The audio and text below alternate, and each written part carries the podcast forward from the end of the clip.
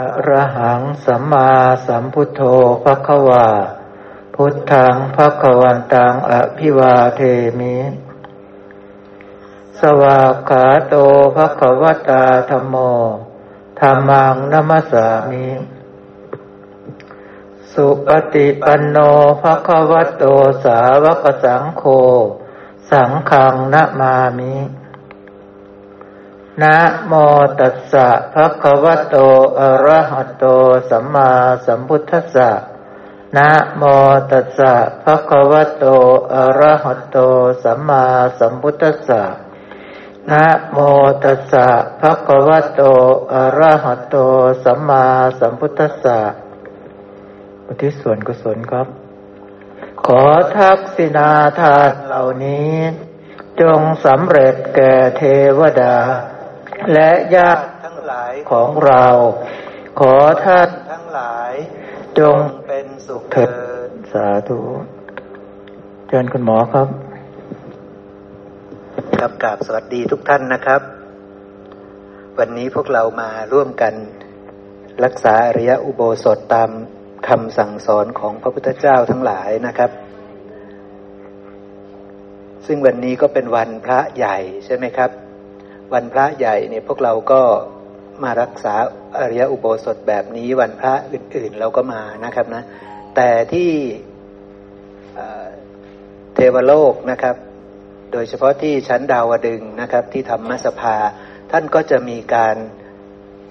รักษาอริยอุโบสถมาสนทนาธรรมกันนะครับ ในวันพระใหญ่แบบนี้เหมือนกันนะครับ เดี๋ยวถ้ามีโอกาสเราจะเอาพระสูตรเหล่านั้นมา มาให้พวกเราได้ยินได้ฟังได้สนทนากันนะครับเนาะสำหรับเช้านี้เอาตามผู้ฟังครับ พวกเราอยากจะได้ยินได้ฟังเรื่องอะไรครับ อยากจะหยิบยกอะไรขึ้นมาสนทนาดีครับ พวกเราอยากจะสนทนาเรื่องอะไรดีครับ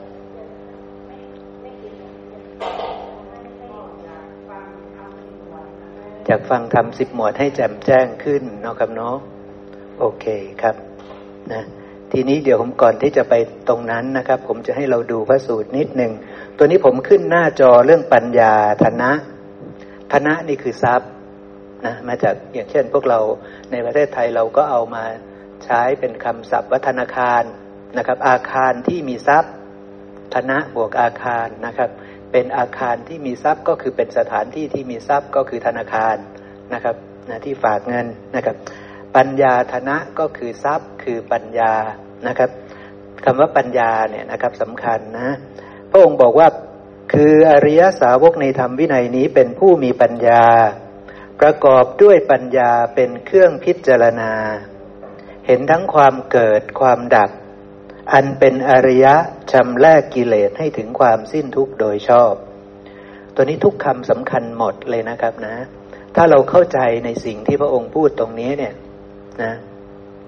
ถ้าเราเข้าใจแจ่มแจ้งเนี่ยเราจะรู้เลยว่า อันนี้เป็นคำที่สำคัญสูงสุดในพุทธศาสนานะครับ คืออริยสาวกเนี่ย เป็นผู้มีปัญญานะ ปัญญานั้นเป็นยังไง ก็คือเขาจะมีเครื่องมือนะครับนะครับ ประกอบด้วยปัญญาเนี่ย ประกอบด้วยปัญญาคือมีปัญญาเป็นเครื่องนะครับ เป็นเครื่องมือในการใช้พิจารณา เห็นทั้งความเกิดความดับ อันเป็นอริยะ แล้วก็จะให้ผลคือจะชำแรกกิเลสให้ถึงความสิ้นทุกข์โดยชอบได้ เพราะฉะนั้นถ้าเราไม่มีเครื่องมือเนี่ย เราไม่สามารถพิจารณาเห็นความเกิดความดับได้ แล้วอะไรเป็นเครื่องมือก็คือทำสิบหมวดอย่างที่แม่จิตว่า เพราะตัวนั้นคืออริยสัจสี่คือความรู้ในอริยสัจสี่ความรู้ในทุกข์ เราจะรู้ว่าตาเป็นทุกข์อย่างเงี้ยนะครับนะ เราจะรู้ว่าตาเป็นทุกข์เนี่ยนะเราก็จะต้องรู้ว่าตาเป็นของปรุงแต่งขึ้นยังไง ถ้าเราไม่รู้ว่าตามันเกิดขึ้นมายังไงเนี่ย เราไม่สามารถบอกได้ว่าตาเป็นทุกข์อย่างแน่นอน เราจะต้องรู้ความเกิดขึ้นของตา เพราะว่าถ้าเราไม่แจ้งว่าตามันปรุงแต่งจากดินน้ำไฟลม เราจะไม่มีทางรู้ว่าตามันไม่เที่ยง เราไม่มีทางที่จะรู้ได้ว่า ตามันเป็นทุกข์ และเราไม่มีทางจะรู้ได้ว่า ตามันเป็นอนัตตานะครับนะ เพราะนั้นเราต้องรู้ความเกิดของตาก่อนนะ ถ้าเราไม่รู้ความเกิดขึ้นของทุกเหล่านี้นะครับ เราไม่มีปัญญาแล้วเราไม่มีเครื่องมือนะครับ เราไม่มีเครื่องมือพอผัสสะเกิดเห็นรูปด้วยตาแล้วเราเกิดราคะ เกิดโทสะเกิดโมหะ เราอยากจะดับอกุศลนี้สมมุติว่าเรารู้ว่านี่มันคืออกุศลแล้วเราจำได้ว่าราคะเป็นอกุศลโทสะเป็นอกุศลโมหะ เป็นอกุศล เราอยากจะดับตัวเนี้ยเราอยากจะประหารสิ่งนี้ประหารบาปอากุศลที่เกิดขึ้นนี้ เราอยากจะชำแรกกิเลสให้ถึงความสิ้นทุกข์โดยชอบเนี่ย แต่เราไม่รู้จะชำแรกยังไงนะครับ แต่พระองค์ชี้ไว้แล้วว่า ใช้ปัญญาเป็นเครื่องพิจารณาเห็นความเกิดความดับอย่างพระอริยะ มันจะชำแรกกิเลสให้ถึงความสิ้นทุกข์โดยชอบได้ กิเลสตอนนี้คือราคะ โทสะโมหะที่เกิดขึ้นจากผัสสะทางตานะครับ แต่เราไม่รู้จักตาตามความเป็นจริง เราไม่รู้ความเกิดขึ้นของตา เราไม่รู้ความดับสนิทของตา เราไม่รู้ความเกิดความดับของทุกข์ใช่ไหมครับ ตาเป็นทุกข์ใช่ไหมครับ นะเป็นทุกขธรรม แต่เราไม่รู้ความเกิดขึ้นของทุกนี้ เราไม่รู้ความดับสนิทของทุกนี้ ผู้ที่จะรู้ความเกิดขึ้นของทุกนี้ ผู้ที่จะรู้ความดับสนิทของทุกได้ ผู้นั้นต้องรู้ปฏิจจสมุปบาท เพราะว่าปฏิจจสมุปบาทสายเกิดคือความเกิดขึ้นของทุกข์คือทุกขสมุทัยใช่ไหมครับ คือทุกขสมุทัยความเกิดขึ้นของทุกข์เป็นอย่างนี้ เพราะฉะนั้นตาอยู่ในสายเกิดไหมครับ มีตาอยู่ในปฏิจจสมุปบาทสายเกิดไหมมีใช่ไหมครับ อยู่ตรงที่สลายยตนะอยู่ตรงที่มีนามรูปใช่ไหมนะตรงนั้นเพราะฉะนั้นถ้าเราไม่รู้ทางมาของตา ความเกิดขึ้นของตาการปรุงแต่งขึ้นของตา เรายังไม่รู้ความเกิดขึ้นของทุกตัวนี้นะครับ เราไม่มีทางรู้ว่าตาไม่เที่ยง เราไม่มีทางรู้ว่าตาเป็นทุกข์ เราไม่มีทางรู้ว่าตาเป็นอนัตตาตาไม่ใช่เรายังไง ใช่ไหมครับ แต่พอเรารู้สายเกิดว่าเพราะอาวิชานะ เนี่ยถ้าพวกเรายังมีอวิชชากันอยู่นะตายลงปุ๊บจะได้เกิด คือจะได้ตาใหม่ จะได้ดวงตาใหม่ จะได้ทุกก้อนใหม่ คือได้ทั้งตา หู จมูก ลิ้น กายใจ ซึ่งเป็นทุกข์ใช่ไหมครับ ซึ่งเป็นทุกข์ทีนี้มันไปจะไปได้ยังไง เราก็ต้องเข้าใจปฏิจจสมุปบาทให้ได้ เพราะอาวิชชาเป็นปัจจัยสังขารทั้งหลายจึงมี ทุกคนยังมีอวิชชาใช่ไหมครับ ทุกพวกเรายังมีอวิชชาอยู่ ผู้เดียวที่จะไม่มีอวิชชาคือพระอรหันต์ซึ่งตัวนั้นสภาวะนั้นทุกจะดับสนิทใช่ไหมครับ เพราะอาวิชชาดับสังขารทั้งหลายจึงดับ ส่วนพวกเราเพราะอาวิชชายังมีสังขารทั้งหลายจึงมี ซึ่งสังขารทั้งหลายก็คือกายสังขารวจีสังขาร จิตสังขารหรือมโนสังขาร ก็คือกรรมทางกาย ทางวาจาทางใจ ซึ่งพระอรหันต์อวิชชาท่านดับแล้ว กรรมมีไหมครับ กายสังขารไม่มี วจีสังขารไม่มี จิตสังขารหรือมโนสังขารไม่มี แต่พวกเราทุกผัสสะเป็นกรรมหมดเลย เพราะว่ายังมีอวิชชาเป็นปัจจัยใช่ไหมครับ ผัสสะนี้ไม่มีสตินี่คืออวิชชาเป็นปัจจัยเรียบร้อยแล้วเพราะว่าสภาพธรรมนี้ก็ยังมีอวิชชาอยู่ แม้จะมีสติสภาพธรรมนี้ก็ยังมีอวิชชาอยู่ใช่ไหมครับ ยังไม่ใช่พระละหันใช่ไหมครับนะเพราะฉะนั้นแม้จะมีสติก็ยังเป็นกรรมอยู่ผัสสะปุ๊บ แล้วระลึกได้ก็ยังเป็นกรรมอยู่เข้าใจไหมครับ นะ อย่างเช่น สมมติว่าผมเป็นปุตุชน แม่น้อยเป็นเสขาบุคคล แม่จิตเป็นพระละหันผัสสะปุ๊บปุตุชนปุ๊บเนี่ย ตัวปุตุชนตัวผมเนี่ย อวิชชาตลอดใช่ไหมครับ คือไม่รู้ตลอด เพราะฉะนั้นได้สัญญาวิปลาสตลอดได้ความไม่รู้ได้ความไม่รู้แจ้งตลอด เราเข้าใจเนาะที่ผมพูด ว่าสัญญาวิปลาสนี่มันเกิดมาจากผัสสะใช่ไหมครับผัสสะของผู้ไม่รู้ย่อมได้ สัญญาที่ไม่รู้แจ้งใช่ไหมครับ ย่อมได้สัญญาที่วิปลาสเสมอใช่ไหมครับ เพราะนั้นเขาจะจำว่าอันนี้ดีอันนี้ไม่ดี อันนี้เฉยๆนี่คือความรู้ของเขาใช่ไหมครับ ความรู้ของเขาจะเป็นอย่างนี้ อันนี้ดีอันนี้ไม่ดี อันนี้ธรรมดาใช่ไหมนี่คือเขาจะจำโลกแบบนี้ใช่ไหมครับ นี่คือ สัญญาเขาจะสูงสุดได้แค่นั้นนะ แต่แม่น้อยผู้เป็นเสขาบุคคล ก็จะมีความรู้ว่าสิ่งที่ผมบอกว่าดี สิ่งที่ผมบอกว่าไม่ดี สิ่งที่ผมบอกว่าเฉยๆธรรมดานี่แม่น้อยรู้ว่าสิ่งเหล่านี้เป็นเพียงของปรุงแต่ง อาศัยกันและกันเกิดขึ้น เป็นของไม่เที่ยงยังไงรู้ชัด เป็นทุกข์ยังไงรู้ชัด เป็นอนัตตารู้ชัด เพราะแม่น้อยเข้าใจปฏิจจสมุปบาทแล้ว นะครับแม่น้อยต้องเข้าใจปฏิจจสมุปบาทนะ แม่น้อยจึงจะรู้ว่าสิ่งทั้งหลายทั้งปวงนั้น เป็นของปรุงแต่งขึ้น เป็นของไม่เที่ยงยังไง เป็นทุกข์ยังไง เป็นอนัตตายังไง แม่น้อยต้องเข้าใจปฏิจจสมุปบาท ถ้าแม่น้อยไม่เข้าใจปฏิจจสมุปบาท แม่น้อยไม่มีทางมีความรู้นี้ได้ ซึ่งผมไม่รู้ แต่แม่น้อยรู้แล้ว แต่แม่น้อยยังหลุดพ้นจากความยึดถือว่าเราว่าของเราว่าตัวตนของเรายังไม่ได้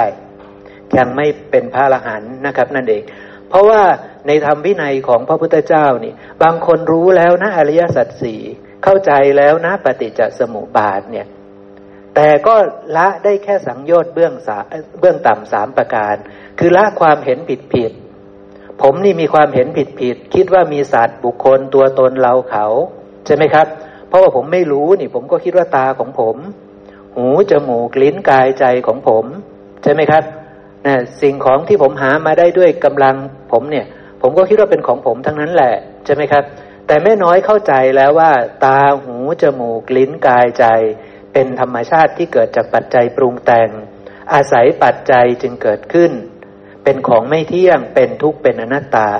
ทรัพย์สมบัติที่หามาได้นี่ เป็นของปรุงแต่ง อาศัยกันและกันจึงเกิดขึ้นนะครับอาศัยตัวผม อาศัยตัวแม่น้อยแม่น้อยไปทำมาหากินจึงได้ทรัพย์นั้นมา ถ้าไม่มีแม่น้อยทรัพย์นั้นก็มีไม่ได้อย่างนี้นะครับ เข้าใจธรรมชาติที่อาศัยกันและกันเกิดขึ้น แม่น้อยเริ่มเข้าใจ แต่แม่น้อยยังละความยึดถือว่าเราว่าของเราว่าตัวตนของเราไม่ได้ ยังละตาไม่ได้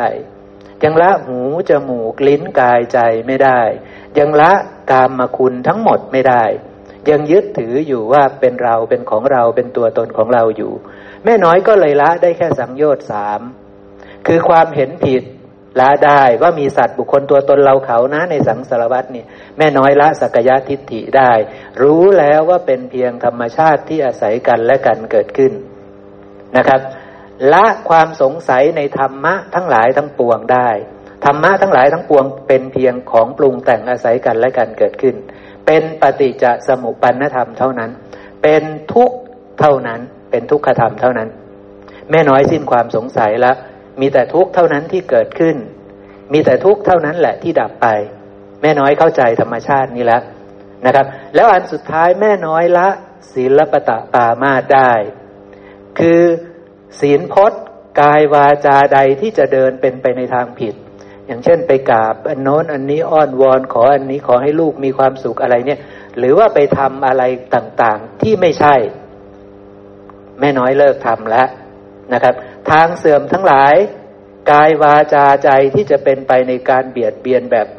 เป็นฆ่าสัตว์ เป็นต้นลักทรัพย์ประพฤติผิดในกามพูดเท็จอะไรเนี่ยแม่น้อยก็จะละบาปอากุศล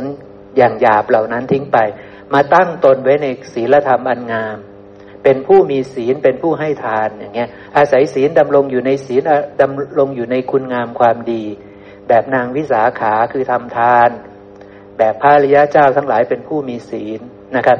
แล้วค่อยเอาสิ่งดีงามนั้นมาอบรมจิต เห็นธรรมชาติทั้งหลายถูกต้องตามความเป็นจริงอีกทีหนึ่งนะครับเนาะเนี่ยแม่น้อยเริ่มตั้งตนไว้แบบนี้คือ เพราะว่าแม่น้อยละสักยะทิฏฐิได้ละวิจิกิจฉาความสงสัยในธรรมชาตินี้ละได้หมดแล้ว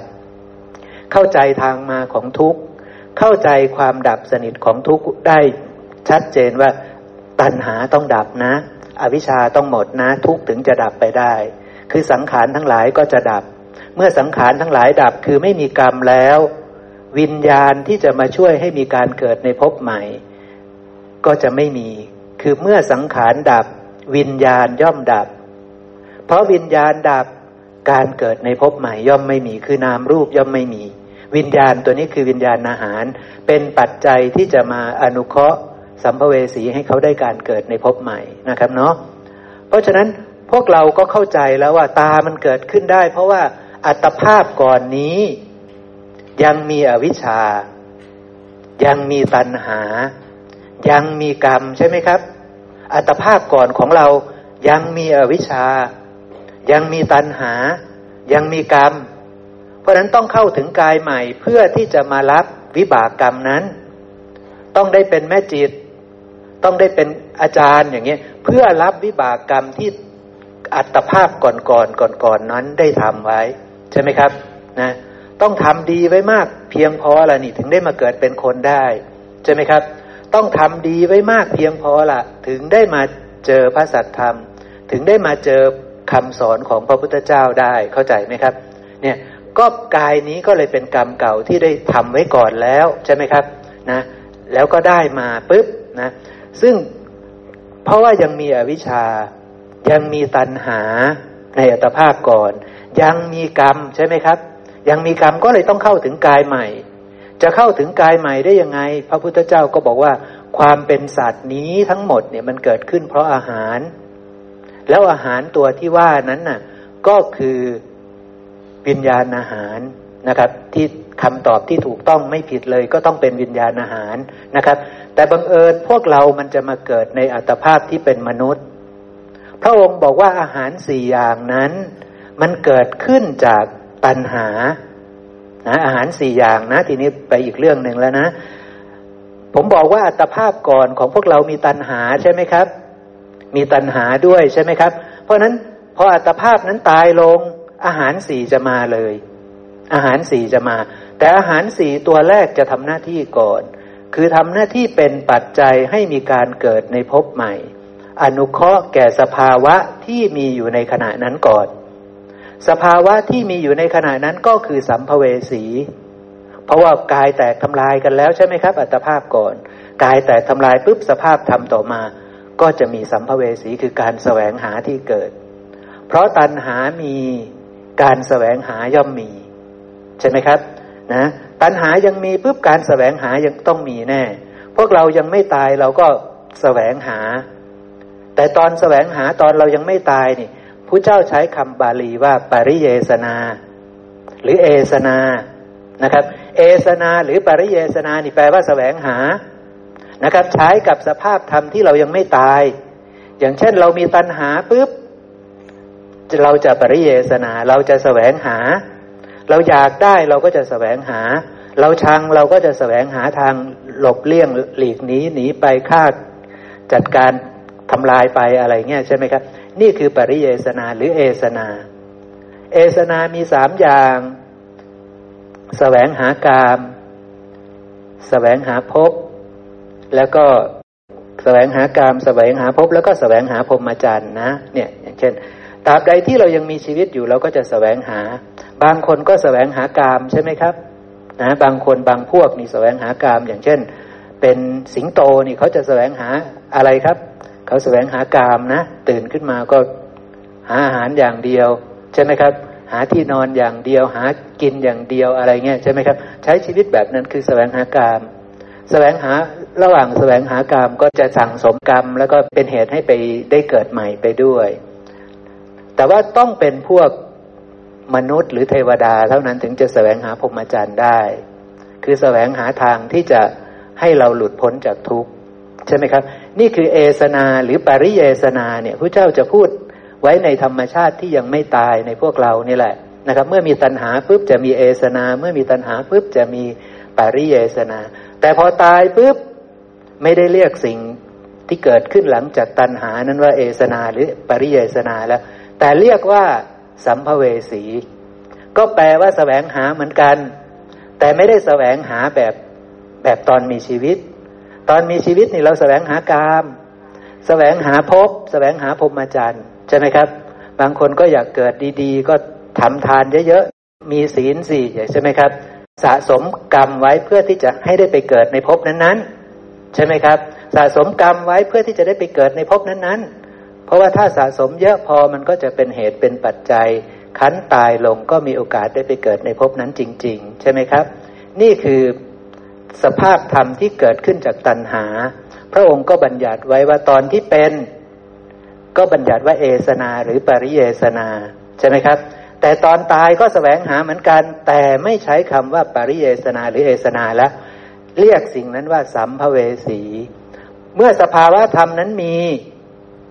สิ่งที่จะอนุเขาเคาะเขาก็จะมีทันที คือวิญญาณก็จะมีวิญญาณธาตุเพราะว่าเขากำลังแสวงหาการเกิดในภพใหม่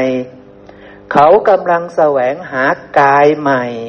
เขากำลังแสวงหาความเป็นสัตว์ตัวใหม่ เพราะฉะนั้นความเป็นสัตว์ สิ่งที่จะระบุว่าจะไปเป็นสัตว์เนี่ยมันคือวิญญาณธาตุอย่างเช่นถ้าแม่จิต ทำฌานเก่งๆ สมมตินะครับนะทำฌานเก่งได้โดยไม่ยากโดยไม่ลำบาก แม่จิตมีความพอใจ มีความยึดมั่น มีความมีฉันทะมีราคะในรูปประธาตเพราะว่าฌานนี้เป็นรูปประธาตฌานหนึ่งสองสามสี่หรือเมตตากรุณามุทิตาอุเบกขานี่เป็นรูปประธาตแม่จิตเข้าถึงได้โดยไม่ยากโดยไม่ลำบาก ขันตายไปปุ๊บแม่จิตจะได้เข้าถึงสภาวะที่เป็นพรหมนะครับนะ ซึ่งวิธีการไปเป็นพรหมของแม่จิต แม่จิตไปเป็นพรหมที่มีรูปไปเป็นรูปประพรมไม่มีดินน้ำไฟลม เพราะฉะนั้นการไปเกิดของแม่จิตไม่เกี่ยวกับดินน้ำไฟลม ไม่เกี่ยวกับกับวลิงกาลาหาร เกี่ยวเฉพาะกับวิญญาณอาหารเท่านั้น เพราะฉะนั้นจะไปบอกว่ากับวลิงกาหารเป็นเหตุเป็นปัจจัยให้มีการเกิดในภพใหม่ไม่ได้ ใช่ไหมครับ จะไปบอกว่ากับวลิงกาลาหารเป็นปัจจัยหลักที่จะต้องทำให้เธอได้เกิดในภพใหม่ไม่ได้ แต่พูดไม่ผิดเลยจะต้องบอกว่า วิญญาณอาหารเท่านั้นเป็นปัจจัยเพื่อให้มีการเกิดในภพใหม่ อาหารตัวนั้นต้องเป็นวิญญาณเท่านั้น เพราะว่าแม่จิตจะไปเกิดเป็นสัตว์ ไม่ได้ไปเกิดเป็นต้นไม้ ต้นไม้นะ่ะเขาเกิดจากดินน้ำไฟลม ใช่ไหมครับ แต่แม่จิตจะไปเกิดเป็นสัตว์ สัตว์ในสังสารวัตนี้มันมีอยู่สามพวกใหญ่ คือพวกที่มีกายเป็นดินน้ำไฟลม พวกที่มีกายสำเร็จด้วยใจ กับพวกที่ไม่มีกายเลย ไม่มีรูปประกายเลยนะครับนะ เพราะฉะนั้นทั้งหมดทั้งสามสัตว์นี้ เขามีธาตุเดียวกันที่บ่งชี้ความเป็นสัตว์ คือวิญญาณ คือวิญญาณธาตุเท่านั้นที่จะบอกว่านี่คือสัตว์นี่คือสัตว์นี่คือสัตว์นี่คือสัตว์มีเพราะมีวิญญาณใช่ไหมครับ ถ้าไม่มีวิญญาณเป็นสัตว์ไม่ได้นะครับนะถ้าไม่มีวิญญาณธาตุเป็นสัตว์ไม่ได้ เพราะฉะนั้นอาหารที่จะเป็นปัจจัยเพื่อให้มีการเกิดในภพใหม่นั้น ต้องเป็นวิญญาณธาตุเท่านั้นนะครับเนาะเพราะฉะนั้นเราก็เข้าใจกระบวนการแล้วว่าตามันเกิดขึ้นแบบนี้นะ อัตภาพก่อนยังมีตัณหา ยังมีอวิชชา ยังมีกรรมอยู่ เพราะฉะนั้นตายแล้วแตกทำลายแล้ว จะมีสภาวะแสวงหาการเกิดในภพใหม่ ซึ่งก็คือสัมภเวสีปรากฏ แล้วก็จะมีอาหารที่เป็นปัจจัยมาช่วยให้เขาได้เกิดในภพใหม่ คือวิญญาณธาตุก็จะไปช่วยแม่จิตให้ได้ไปเกิดไปเป็นพรหมนะครับ ก็ไปอย่างลงในรูปประพบเลยผุดขึ้นเป็นตัวเลย มีใจขึ้นก่อนพอเกิดครบเกิดแล้วได้อายตนะคือใจ แล้วก็ใช้ใจนั้นในระมิดกายที่สำเร็จด้วยใจเอาเอง อยากจะได้หนึ่งกายก็ในรมิดเอา อยากจะได้มากกว่านั้นก็ในรมิดเอาเลยนะครับ กายนั้นก็เป็นกายยะมโนใหม่คือกายที่สำเร็จด้วยใจนะครับนะ ส่วนพวกเราถ้ายังมาเกิดในคันก็ต้องเตรียมตาที่เป็นของหยาบหยาบคือปรุงจากดินน้ำไฟลม เพราะฉะนั้นพ่อกับแม่ก็เลยต้องมีเหตุมาเจอกัน เพราะเราจะไปเกิดเป็นในอัตภาพที่หยาบ เพราะนั้นก็ต้องมีเหตุมีปัจจัยให้มีพ่อมีแม่มาได้มา รักชอบพอกัน แต่งงานกัน แล้วก็หลับนอนกัน แล้วก็ปรุงแต่งดินขึ้นมา เพราะว่าจะมีสัตว์ที่จะมาเกิด ใช่ไหมครับ จะมีอัตภาพใหม่ที่จะมาเกิด เพราะว่าเขาต้องการจะมาเกิดในสภาพที่หยาบหยาบนะครับนะ เพราะฉะนั้นทางนี้ก็เตรียมปรุงแต่งตาไว้ด้วยกับวลิงกาลหารนะครับ ปรุงแต่งตาไว้ด้วยกับวลิงกาลหาร พ่อก็ปรุงแต่งได้เป็นอสุจิใช่ไหมครับ ด้วยกับวลิงกาลหารใช่ไหมอสุจิก็ปรุงแต่งขึ้นจากกับวลิงกาลหารที่พ่อกินเข้าไปกินเข้าไป ก็เป็นอสุจิ ส่วนแม่ก็ปรุงแต่งไข่ไว้รอนะครับ ด้วยกับว่าลิงกระหารเหมือนกันด้วยอาหารคือคำข้าว แล้วก็เหตุปัจจัยที่สองคนนี้จะต้องมาเจอกัน ได้ลูกนิสัยแบบนี้แบบนี้แบบนี้นะครับ อย่างเงี้ยเป็นวิบากกรรมของพ่อแม่ด้วย ที่จะต้องได้ลูกแบบนี้แบบนี้แบบนี้ ลูกดีลูกชั่วนี่เป็นวิบากกรรมของเราทั้งสิ้น ใช่ไหมครับ เพราะฉะนั้นก็เป็นเหตุเป็นปัจจัยทั้งสิ้น แล้วลูกคนนั้นจะมาเกิดเนี่ย เขาก็จะเลือกพอเหมาะพอเจาะ ต้องได้พ่อแบบนี้ต้องได้แม่แบบนี้นะครับ มันเป็นเหตุเป็นปัจจัยทั้งสิ้น ไม่มีอะไรที่ไม่มีเหตุไม่มีปัจจัยนะครับ พ่อรวยแม่รวยอะไรเงี้ยลูกคนนั้นต้องสร้างเหตุปัจจัยมาซะก่อนถึงได้มาเกิดในพ่อแม่รวยแม่รวยได้ พ่อจนแม่จนลูกคนนั้นกายเก่านั้น วิบากกรรมกรรมเก่าๆของอัตภาพก่อนนั้น ต้องได้สร้างเหตุสร้างปัจจัยเหล่านี้ไว้ก่อน ใช่ไหมครับ ลูกจะได้เป็นชาวนาชาวไร่จะได้เป็นหมอจะได้เป็นอะไรนี่ ด้วยกรรมเก่าทั้งสิ้นนะครับนะด้วยวิบด้วยกรรมเก่าๆที่เคยได้สั่งสมมาทั้งสิ้น จะเป็นผู้มีปัญญาหรือไม่มีปัญญาเป็นเรื่องของกรรมเก่าที่เคยทำทั้งสิ้นนะครับ อย่างพวกเราหลายคนจะเป็นผู้มีปัญญานะครับ จะเป็นผู้มีปัญญาได้ เพราะว่ากรรมเก่าที่เราเคยทำไว้ นั่นก็คือเมื่อเราไปสำนักนี้ ไปหาสมณพราหมณ์ท่านนี้ เราก็ไปถามเขาว่าอะไรเป็นกุศล อะไรเป็นอกุศล อะไรที่บุคคลทำแล้วจะเป็นไปเพื่อประโยชน์เกื้อกูล เพื่อสุขตลอดกาลละนาน อะไรที่ทำแล้วจะเป็นไปเพื่อให้เกิดโทษอะไรเงี้ยเราไปถามคำถามนี้มาก่อนแล้ว เราจึงจะเป็นผู้ที่จะมีปัญญาได้ วิบากกรรมนั้นถึงจะเกิดขึ้นกับเราได้ แล้วถ้าเราได้ทำกรรมแบบนั้นไว้ แล้วเราได้มาเจอว่าอะไรคือกุศลอกุศล เราก็จะเข้าใจได้นะครับ เราก็จะเข้าใจได้ แต่ถ้าเราไม่เคยสั่งสมกรรมแบบนั้นมาก่อนเลย ไม่มีทางที่จะได้มาเจอ และไม่มีทางที่จะเข้าใจ ต่อให้ได้ยินได้ฟังก็ไม่เข้าใจ และไม่น้อมใจเชื่อว่านี้คือพระสัตธรรมนะครับเนาะมันเป็นเรื่องแบบนั้นนะ ทีนี้เอาละกลับมาที่ตาให้มันชัดๆก่อน ตอนนี้สมมุติว่าผมจะมาเกิด ผมก็อัตภาพก่อนก็มีตัณหาใช่ไหมมีอวิชชาใช่ไหมมีกรรมใช่ไหมก็เลยตายลงปุ๊บก็เลยมีสัมภเวสีใช่ไหมก็เลยมีวิญญาณอาหารมาช่วยใช่ไหม พ่อแม่ก็เตรียมใช่ไหมครับกับว่าลิงกาอาหารไว้ใช่ไหมครับ พ่อก็ให้อสุจิแม่ก็ให้ไข่แม่ก็กินอาหารต่อ เริ่มก่อกันเป็นตาใช่ไหมครับ เริ่มก่อกันเป็นหู เป็นจมูก เป็นลิ้นเป็นกายอยู่ในท้องแม่ใช่ไหมครับ แล้ววิญญาณนาหารที่มาช่วยสัมภเวสีหลังความตายของผมนะ่ะก็อย่างลงในท้องแม่ใช่ไหมครับ ก็ได้อัตภาพใหม่ทันทีได้นามรูปใหม่ทันที ได้อายตนะครบทันทีใช่ไหมครับ ได้อายตนะครบทันที นามรูปก็เกิดขึ้น เมื่อนามรูปเกิดสลายตนะเกิด ผัสสะก็เกิด มีผัสสะตั้งแต่อยู่ในคันยังไม่ออกมาเลยก็มีผัสสะได้ใช่ไหมครับเขาถีบท้องเราได้เขาดิ้นได้ใช่ไหมครับเขามีผัสสะได้นะ เวลาเราเปิดเพลงให้เขาฟังอะไรต่างๆเขาจะมีปฏิกิริยาโต้ตอบนะครับนะ นั่นก็คือมีชีวิตแล้วพระพุทธเจ้าบัญญัติสัตว์ว่า เมื่อวิญญาณดวงแรกปรากฏ เมื่อจิตดวงแรกปรากฏ นั่นแหละคือการบัญญัติสัตว์นะครับ จิตดวงแรกที่ปรากฏ วิญญาณดวงแรกที่ปรากฏ นั่นเรียกว่าสัตว์และนี่คือพระองค์บัญญัติสัตว์แบบนี้การเกิดขึ้นของสัตว์ ซึ่งก็สอดรับกันจริง ๆ เพราะว่าเมื่อวิญญาณดวงแรกปรากฏปุ๊บ วิญญาณธาตุอย่างลงในท้องแม่ผมปุ๊บอายตนะครบหรือยังครับ ครบแล้วใช่ไหมครับ เพราะว่าวิญญาณดวงแรกอย่างลงแล้ว เพราะฉะนั้นนามรูปมีแล้ว มีอายตนะแล้ว มีผัสสะได้หรือยังครับ มีผัสสะได้แล้ว ช้าไหมครับ ผัสสะไม่ช้าได้จิตเลย ใช่ไหมครับผัสสะปุ๊บได้เวทนา ได้สัญญา ได้สังขารแล้วก็ได้จิตเลย เพราะฉะนั้นตอนที่วิญญาณอย่างลง กับจิตเกิดขึ้นนี่ แทบจะพร้อมกัน ใช่ไหมครับ แทบจะพร้อมกัน เพราะฉะนั้นพระเจ้าก็เลยบัญญัติว่า เมื่อมีวิญญาณดวงแรกปรากฏ เมื่อมีจิตดวงแรกปรากฏ นั่นคือสัตว์ นี่คือสัตว์นะครับนะ เพราะฉะนั้นนี่คือความเป็นสัตว์ได้ครบแล้วนะครับ แล้วก็จะนับอายุของผู้ที่จะเข้ามาบวชเริ่มตั้งแต่อยู่ในท้องมารดาเลยพระเจ้าจะนับอายุ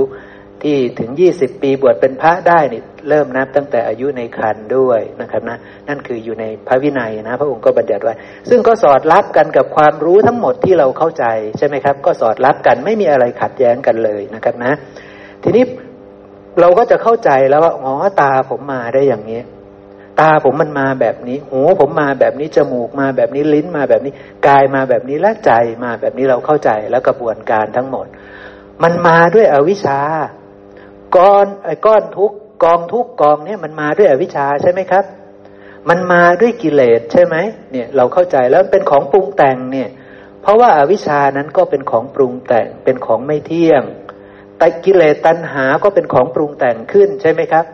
ราคะเป็นของปรุงแต่งขึ้น โทสะเป็นของปรุงแต่งโมหะเป็นของปรุงแต่ง อาศัยผัสสะถ้าไม่มีผัสสะจะมีราคะ โทสะโมหะไม่ได้ใช่ไหมครับ ต้องมีผัสสะก่อนใช่ไหมครับ แต่พอผัสสะแล้วเกิดเวทนาขึ้น สัญญาที่ตามมามันไม่รู้ มันเป็นสัญญาวิปลาสมันมีความไม่รู้อยู่ในนั้นด้วยใช่ไหมครับ เพราะนั้นถ้าเป็นแบบนี้รับรองตายแล้วก็เกิดอีกเกิดอีกไม่จบไม่สิ้นใช่ไหมครับ เพราะทุกผัสสะมีแต่ความไม่รู้ใช่ไหมทุกผัสสะมีแต่ความไม่รู้แทรกอยู่ในนั้น ตาก็เป็นเรา หู จมูก ลิ้น กายใจ เป็นเราหมดเลยใช่ไหมครับ เป็นอย่างนั้นหมดเลย มันเห็นทุกอย่างผิดแผกไปจากความจริง มันไม่ได้รู้ว่าตาเป็นของปรุงแต่ง ตาไม่เที่ยงตาเป็นทุกตาเป็นอนัตตา นามรูปนี้เป็นของปรุงแต่ง ไม่เที่ยงเป็นทุกเป็นอนัตตามันไม่รู้ใช่ไหมครับ เพราะฉะนั้นเขาวิปลาสอยู่แล้ว ทุกผัสสะวิปลาสอยู่แล้วย่อมได้จิตที่วิปลาสคือ ราคะโทสะโมหะ ในทุกทุกผัสสะ คือเข้าถึงอกุศลทุกข่าวไปใช่ไหมครับ พวกนี้พ้นจากทุกข์ไม่ได้ คือผมพ้นจากทุกข์ไม่ได้ เพราะว่าผมเป็นปุตุชน แม่น้อยเป็นเสขาบุคคล ส่วนพิจิตแม่จิตซึ่งเป็นพระอรหันต์พระอรหันต์นี่คือท่านรู้แจ้งแล้วอวิชชาดับแล้วใช่ไหมครับ อวิชชาดับแล้วแต่สองคนนี้อวิชชายังไม่ดับ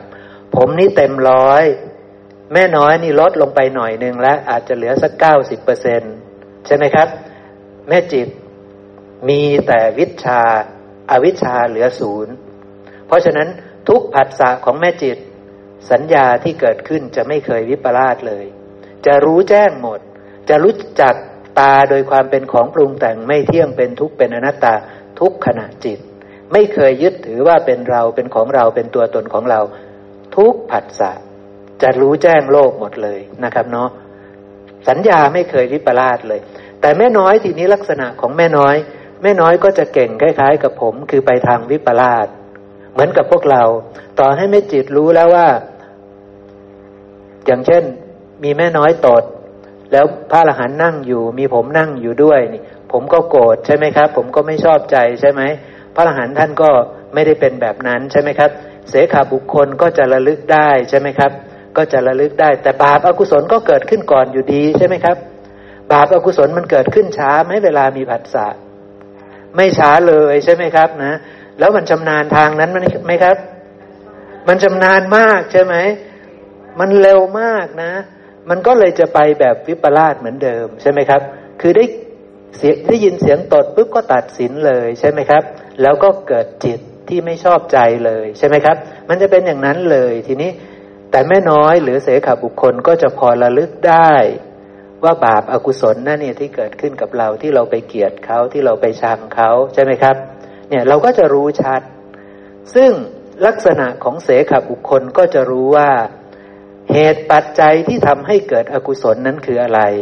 เขาจะรู้ชัดทางมาของอกุศล แล้วเขาจะรู้ชัดทางมาของกุศล พระพุทธเจ้าหรือพระอรหันต์เป็นกุศลตลอดใช่ไหม เพราะว่าทุกผัสสะท่านสัญญาไม่วิปลาสเลยใช่ไหมครับ นี่คือกุศลเป็นอย่างนี้นะ ส่วนปุถุชนผัสสะปุ๊บวิปลาสเลยใช่ไหมครับ สัญญาวิปลาสเลย นี่คืออกุศลเป็นอย่างนี้ใช่ไหมครับ อกุศลเกิดขึ้นจากผัสสะผัสสะแล้วไม่รู้แจ้งโลกนั่นคืออกุศลจะเกิด เข้าใจเนาะครับเนาะผัสสะปุ๊บไม่รู้แจ้งโลก อกุศลเกิดใช่ไหมครับ จิตจะวิปลาสทันที ส่วนพระอรหันต์ผัสสะปุ๊บ รู้แจ้งโลกทันทีใช่ไหมครับ สัญญาไม่วิปลาสเลยนี่คือรู้แจ้งโลก รู้แจ้งสิ่งทั้งปวงเลย เพราะฉะนั้นจิตจะไม่วิปลาสคือกุศลเกิดใช่ไหมครับ นี่คือกุศลเกิดแบบนี้ อกุศลเกิดแบบนี้ พัสสะปุ๊บ ไม่รู้แจ้งอกุศลเกิดผัสสะปุ๊บ รู้แจ้ง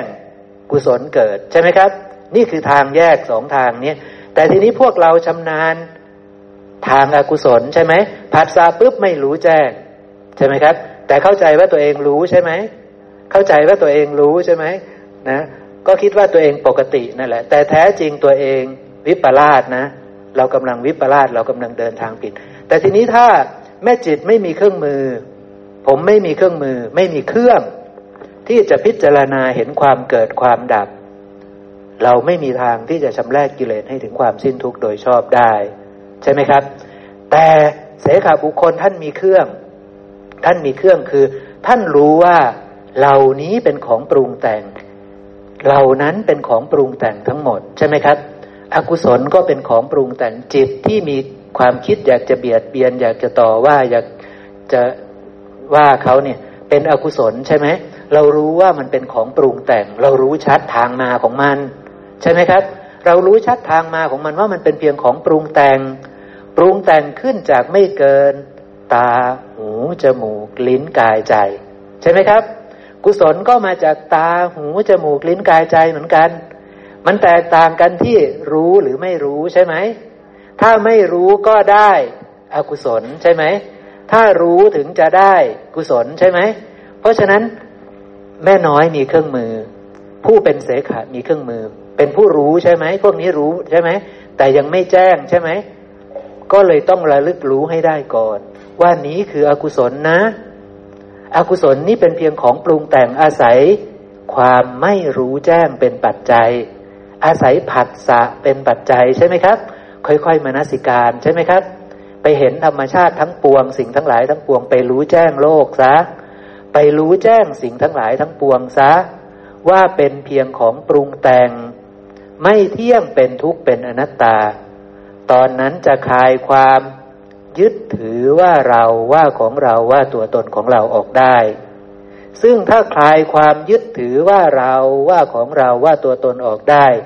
นั้นคือจิตไม่วิปลาสเกิดจากตัณหาที่ดับสนิทแล้ว เป็นจิตที่ไม่มีราคะ ไม่มีโทสะไม่มีโมหะ เพราะความยึดถือเกิดจาก ตัณหาเกิดจากจิตที่วิปลาสเข้าใจเนาะครับเนาะตอนนั้นจิตวิปลาสดับแล้ว เพราะว่าไม่ยึดถือว่าเราของเราตัวตนของเราแล้วเข้าใจเนาะครับเนาะนี่คือปฏิปทาให้ถึงความสิ้นทุกนี่คือเครื่อง เป็นเครื่องพิจารณาให้เห็นทั้งความเกิดความดับ อันเป็นอริยะ เพราะฉะนั้นการรู้ความเกิดความดับของตา มันจึงพิเศษนะครับนะ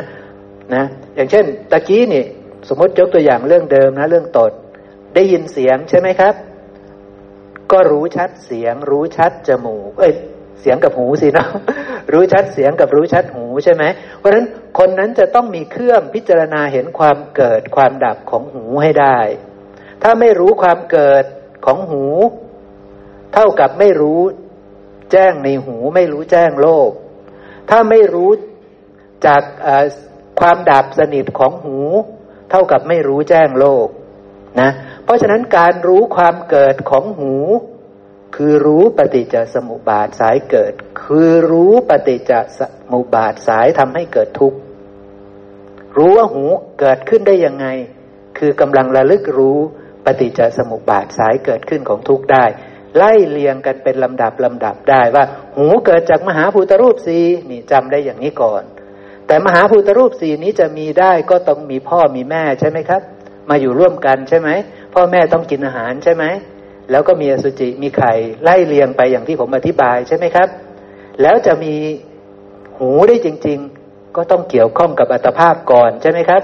ที่เขาจะต้องมีอวิชชาใช่ไหมมีปัญหาใช่ไหมมีกรรมใช่ไหมแล้วก็มีเรื่องราวมีวิญญาณอะไรต่างๆ มาช่วยใช่ไหมครับ ถ้าไม่มีสิ่งนั้นจะมีหูได้ไหม ไม่ได้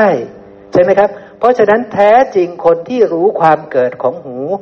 คือรู้จากปฏิจจสมุปบาทสายเกิดขึ้นของทุกข์เข้าใจไหมครับ คือรู้จากปฏิจจสมุปบาทสายเกิดขึ้นของทุกข์เลย จึงจะไม่สงสัยในหูว่าเป็นของไม่เที่ยง เป็นทุกข์เป็นอนัตตา จึงจะรู้แจ้งโลกได้ ใช่ไหมครับ ถึงจะรู้แจ้งโลกได้นะครับนะ เช่นเดียวกันความดับสนิทของทุกความดับสนิทของหูนี่ความดับสนิทความดับของหูความเกิดความดับของหูนี่ ก็ต้องรู้ว่าจะไม่มีหูอีกต่อไป จะไม่มีทุกนี้อีกต่อไปเป็นยังไงล่ะ ตัณหาต้องดับ อวิชชาต้องไม่มีใช่ไหมครับ เมื่ออวิชชาไม่มีตัณหาไม่มีกรรมจะมีไหมไม่มี เมื่อไม่มีกรรมจะมีการเกิดในภพใหม่ได้ไหม ไม่ต้องมีวิญญาณอาหารก็ไม่ต้องมาใช่ไหมครับ นามรูปก็ไม่ต้องมีนั่นแหละ หูดับ นั่นแหละคือความดับสนิทของหูนะครับ เพราะฉะนั้น อริยสาวกในธรรมวินัยนี้เป็นผู้มีปัญญา ปัญญาของพระพุทธเจ้าคือการรู้อริยสัจสี่คือการรู้ความจริงอันประเสริฐในสังสารวัตนี้ รู้ความเกิดขึ้นของทุกข์ รู้ความดับของทุกข์ รู้จักตัวทุกข์ก่อน แล้วก็รู้ความเกิดขึ้นของทุกข์ รู้ความดับของทุกข์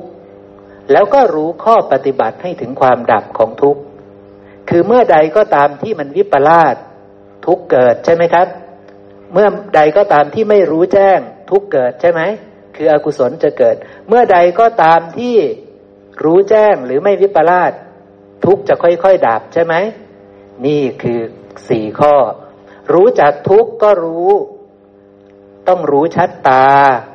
หูจมูกลิ้นกายใจ นั่นคือรู้จักทุกข์ใช่ไหมครับ รู้จักขันห้าก็ได้ใช่ไหมครับ พูดด้วยอายตนะก็ได้ พูดด้วยขันก็ได้ใช่ไหมนะต้องรู้จักให้แจ้ง ถ้าไม่รู้แจ้งยังไม่รู้จักทุกข์รู้ความเกิดขึ้นของทุกข์ก็ต้องรู้ว่า ตาเกิดขึ้นได้ยังไง หูจมูกลิ้นกายใจเกิดขึ้นได้ยังไง รูป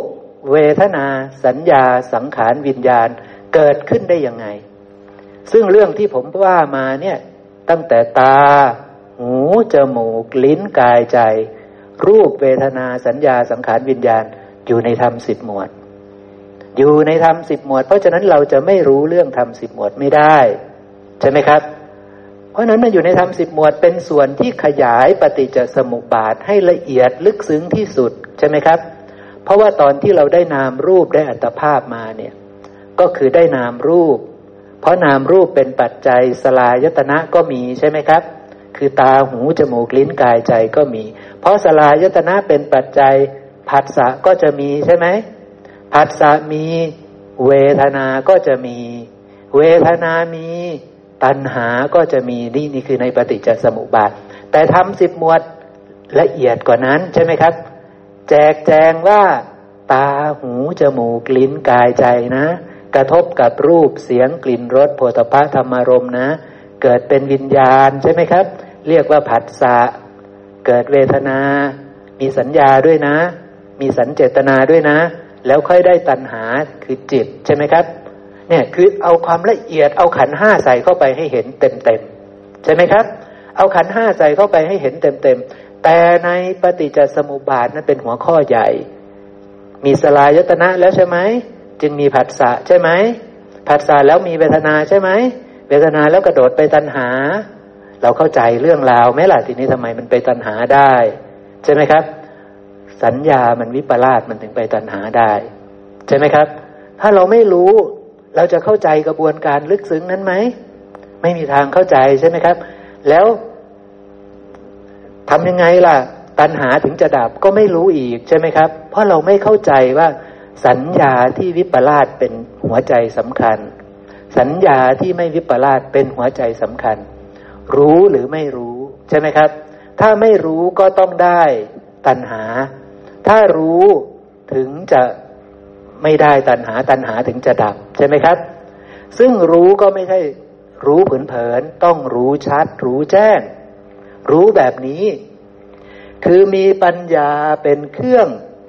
พิจารณาเห็นทั้งความเกิดความดับ ความเกิดของทุกข์ความดับของทุกข์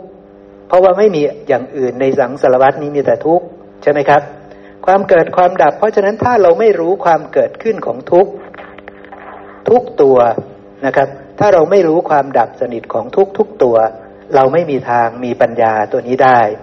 ซึ่งจะไปหาปัญญานี้ได้ที่ไหนก็อยู่ในปฏิจจสมุปบาท ที่ละเอียดลึกซึ้งเราต้องเข้าใจให้ได้ทั้งหมดใช่ไหมครับนะเราต้องเข้าใจให้ได้ทั้งหมดนะเพราะฉะนั้นนี่คืออริยสาวกจะเป็นผู้มีปัญญาประกอบด้วยปัญญาเป็นเครื่องในการพิจารณาเห็นความเกิดความดับนะครับ อันเป็นอริยะ เพราะฉะนั้นความเกิดความดับนี้มันจะเป็นอริยะทันทีเลย ถ้าเป็นแบบนี้ถ้ารู้แบบนี้นะครับนะ ไม่ใช่ว่าเราได้ยินเสียงเสียงเกิดแล้ว และตอนนี้ไม่ได้ยินเสียงเสียงดับและนี้ไม่ใช่อริยะไม่ใช่นะครับ อย่างเช่นผมลองให้เราสมมติว่านะ เราเห็นอะไรดี เห็นสิ่งหนึ่งมัน ปรากฏเกิดขึ้นแล้วเราก็จ้องจ้องจ้องจ้องอยู่นั้น แล้วมันก็ค่อยๆเสื่อมเสื่อมเสื่อมแล้วมันก็หายไปอย่างเงี้ อย่างเช่นเห็นควันไฟก็แล้วกันนะครับทูบจุดเทียนปุ๊บมันมีควันขึ้นมาก่อนนิดนึง แล้วควันนั้นก็หายไปใช่ไหมครับ เราก็มองเห็นนะควันเกิดขึ้น แล้วควันก็ดับไป ถามว่ามีปัญญาหรือยัง ไม่มีปัญญาอะไรเลย ต่อให้รู้ว่าควันเกิดขึ้น แล้วควันก็ดับไป แต่ไม่มีปัญญาอะไรเลยนะครับ เพราะยังไม่มีปัญญาพิจารณาเห็นความเกิดขึ้นของควัน ยังไม่รู้แจ้งว่าควันคืออะไร มันมาจากไหน ใช่ไหมครับ มันเป็นของปรุงแต่งไหมควัน เป็นของปรุงแต่งเป็นปฏิจจสมุปปนธรรม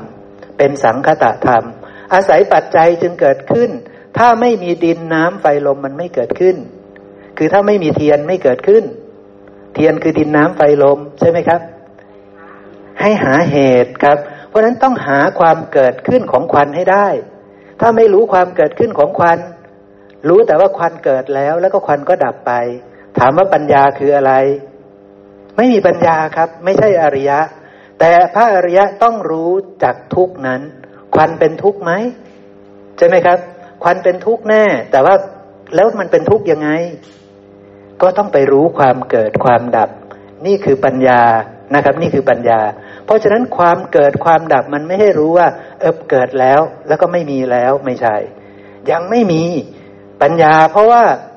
อย่างเช่น มีพระสูตรหนึ่งบอกว่า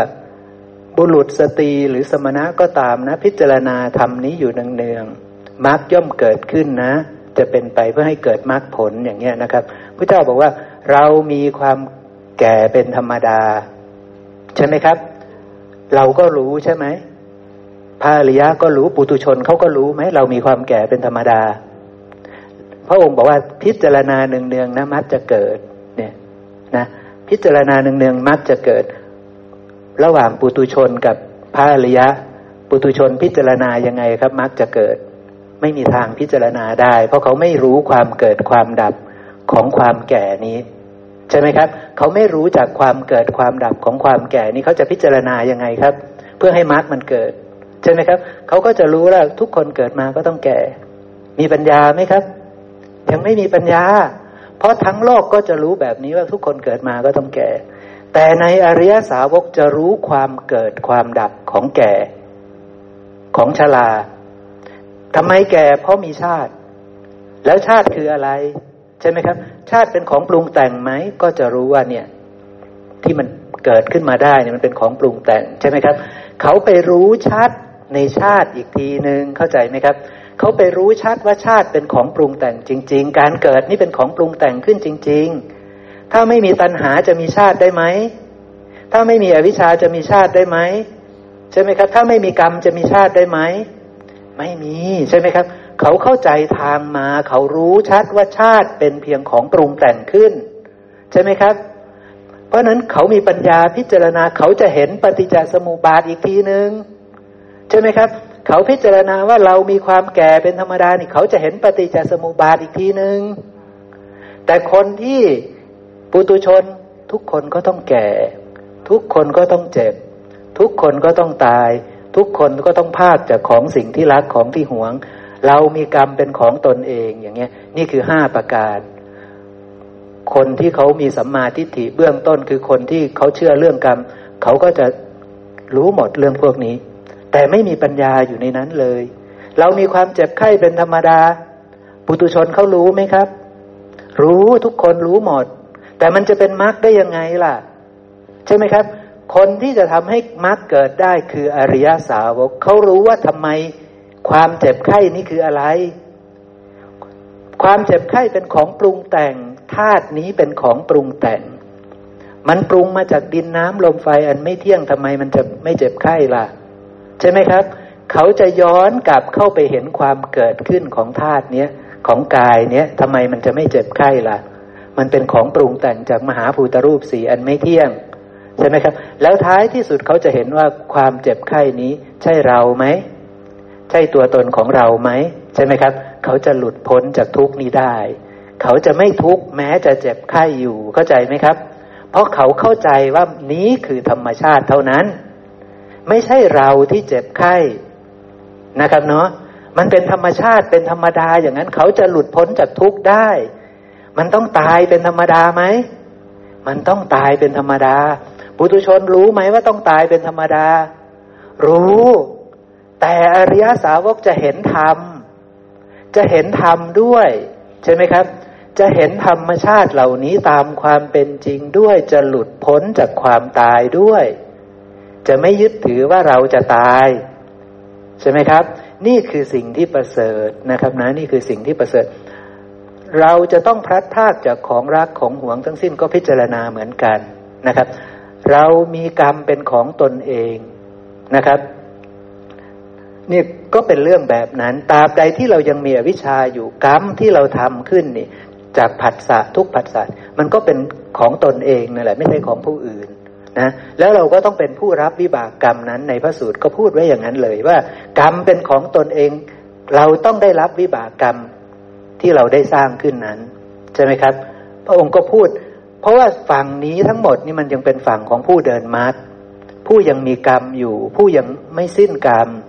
เพราะฉะนั้นฝั่งนี้ยังเป็นตัวเป็นตนอยู่ ยังมีอวิชชาอยู่ ยังจะต้องเกิดอีกอยู่ ใช่ไหมครับ ผู้ที่ไม่เห็นว่ากรรมเป็นของตนแล้วนี่คือพระอรหันต์ผู้ที่ไม่มีอะไรเป็นของตนแล้วนี่คือพระอรหันต์เพราะท่านก็ไม่มีกรรมแล้วจริง ๆ ตาก็ไม่ใช่ของท่าน หูก็ไม่ใช่ของท่านจมูกลิ้นกายใจ ไม่ใช่ของท่านทุกขณะ แต่พวกเรามันเป็นของเราแทบทุกขณะ ใช่ไหมครับ มันเป็นของเราแทบทุกขณะใช่ไหมเพราะฉะนั้นมีขณะเดียวที่มีสติแล้วได้โยนิโสมนสิการจนเห็นแจ้ง ขณะเดียวเท่านั้นที่มันไม่ใช่ของเราใช่ไหมครับ แต่ขณะอื่นนั้นมันคือของเราหมด มันถูกเรายึดหมด ว่าเป็นเราเป็นของเราเป็นตัวตนของเราใช่ไหมครับ เพราะฉะนั้นมันเป็นเรื่องแบบนั้น เพราะฉะนั้นทุกผัสสะของเราจึงถูกบัญญัติว่ากรรม แต่ทุกผัสสะของพระอรหันต์ไม่ใช่กรรม เพราะว่าท่านไม่ได้เห็นอะไรเป็นของท่านเลย ตาหูจมูกลิ้นกายใจก็ไม่ใช่ของท่านรูปเสียงกลิ่นรสโผฏฐะวิญญาณ ผัสสะเวทนาสัญญาสังขารจิตที่เกิดขึ้น ไม่ใช่ของท่าน กายวาจาใจที่แสดงออกมาไม่ใช่ของท่าน เพราะนั้นมันจะเป็นกรรมได้ยังไงครับ มันไม่มีกรรมในนั้น แต่พวกเรามันยังเป็นของเรา เพราะฉะนั้นมันก็ต้องเป็นกรรมเป็นของตน ตราบใดที่อวิชายังไม่สิ้น ทุกคนมีกรรมเป็นของตนเอง และต้องได้รับวิบากกรรมนั้นทุกคนนะครับนะนี่คือทำห้าประการเนาะที่แทรกเข้ามาเนาะผมได้ครับ ที่ที่คุณหมอบอกว่าเมื่อมีวิญญาณดวงแรกเกิดกับอะไรนะคะตะกี้จิตดวงแรกปรากฏดวงแรก การบัญญัติสัตว์ก็จะปรากฏนะครับ เดี๋ยวผมจะลองให้เราดู ตัวเนื้อพระสูตรนะครับนะจะลองเข้าไปดูที่ตัวพระสูตรนะ ผมจะหาเจอไหมนั่นก็คือการบัญญัติคำว่าสัตว์ขึ้นมาใช่ไหมใช่ครับ เป็นการบัญญัติคำว่าสัตว์ของพระพุทธเจ้าเลยนะครับ ทีนี้พอสัตว์ก็อยู่ต่อไปเรื่อยๆสัตว์ตายไหมคะ โดยหลัก ตายมีโอกาสตายใช่ไหมคะคือการบัญญัติสัตว์นี่บัญญัติจากจิตและวิญญาณใช่ไหมครับ เพราะฉะนั้นจิตและวิญญาณมันเป็นของเกิดดับใช่ไหม จิตและวิญญาณมันเป็นของเกิดดับ แต่ท้ายที่สุดทั้งหมดก็จะดับ คือนามรูปมันจะดับใช่ไหมมันจะแตกทำลายนะมันจะแตกทำลายใช่ไหมครับ เราเชื่อไหมว่ามีสภาพธรรมที่นามรูปแตกทำลาย มีไหมครับตาแตกหูแตกจมูกลิ้นกายและใจแตกมีไหมครับ มีใช่ไหมครับ นั่นก็คือความตายใช่ไหมตาหูจมูกลิ้นกายใจแตก หรือว่ารูปเวทนาสัญญาสังขารวิญญาณแตกมีไหมครับ มีนั่นคือความตาย นั่นคือการบัญญัติความตาย นั่นคือการบัญญัติมรณะ เพราะฉะนั้นสภาวะนั้นไม่มีทั้งจิตและไม่มีทั้งวิญญาณ แตกแล้วมีถ้ายังมีตัณหาสภาวะนั้นเรียกว่าสัมภเวสี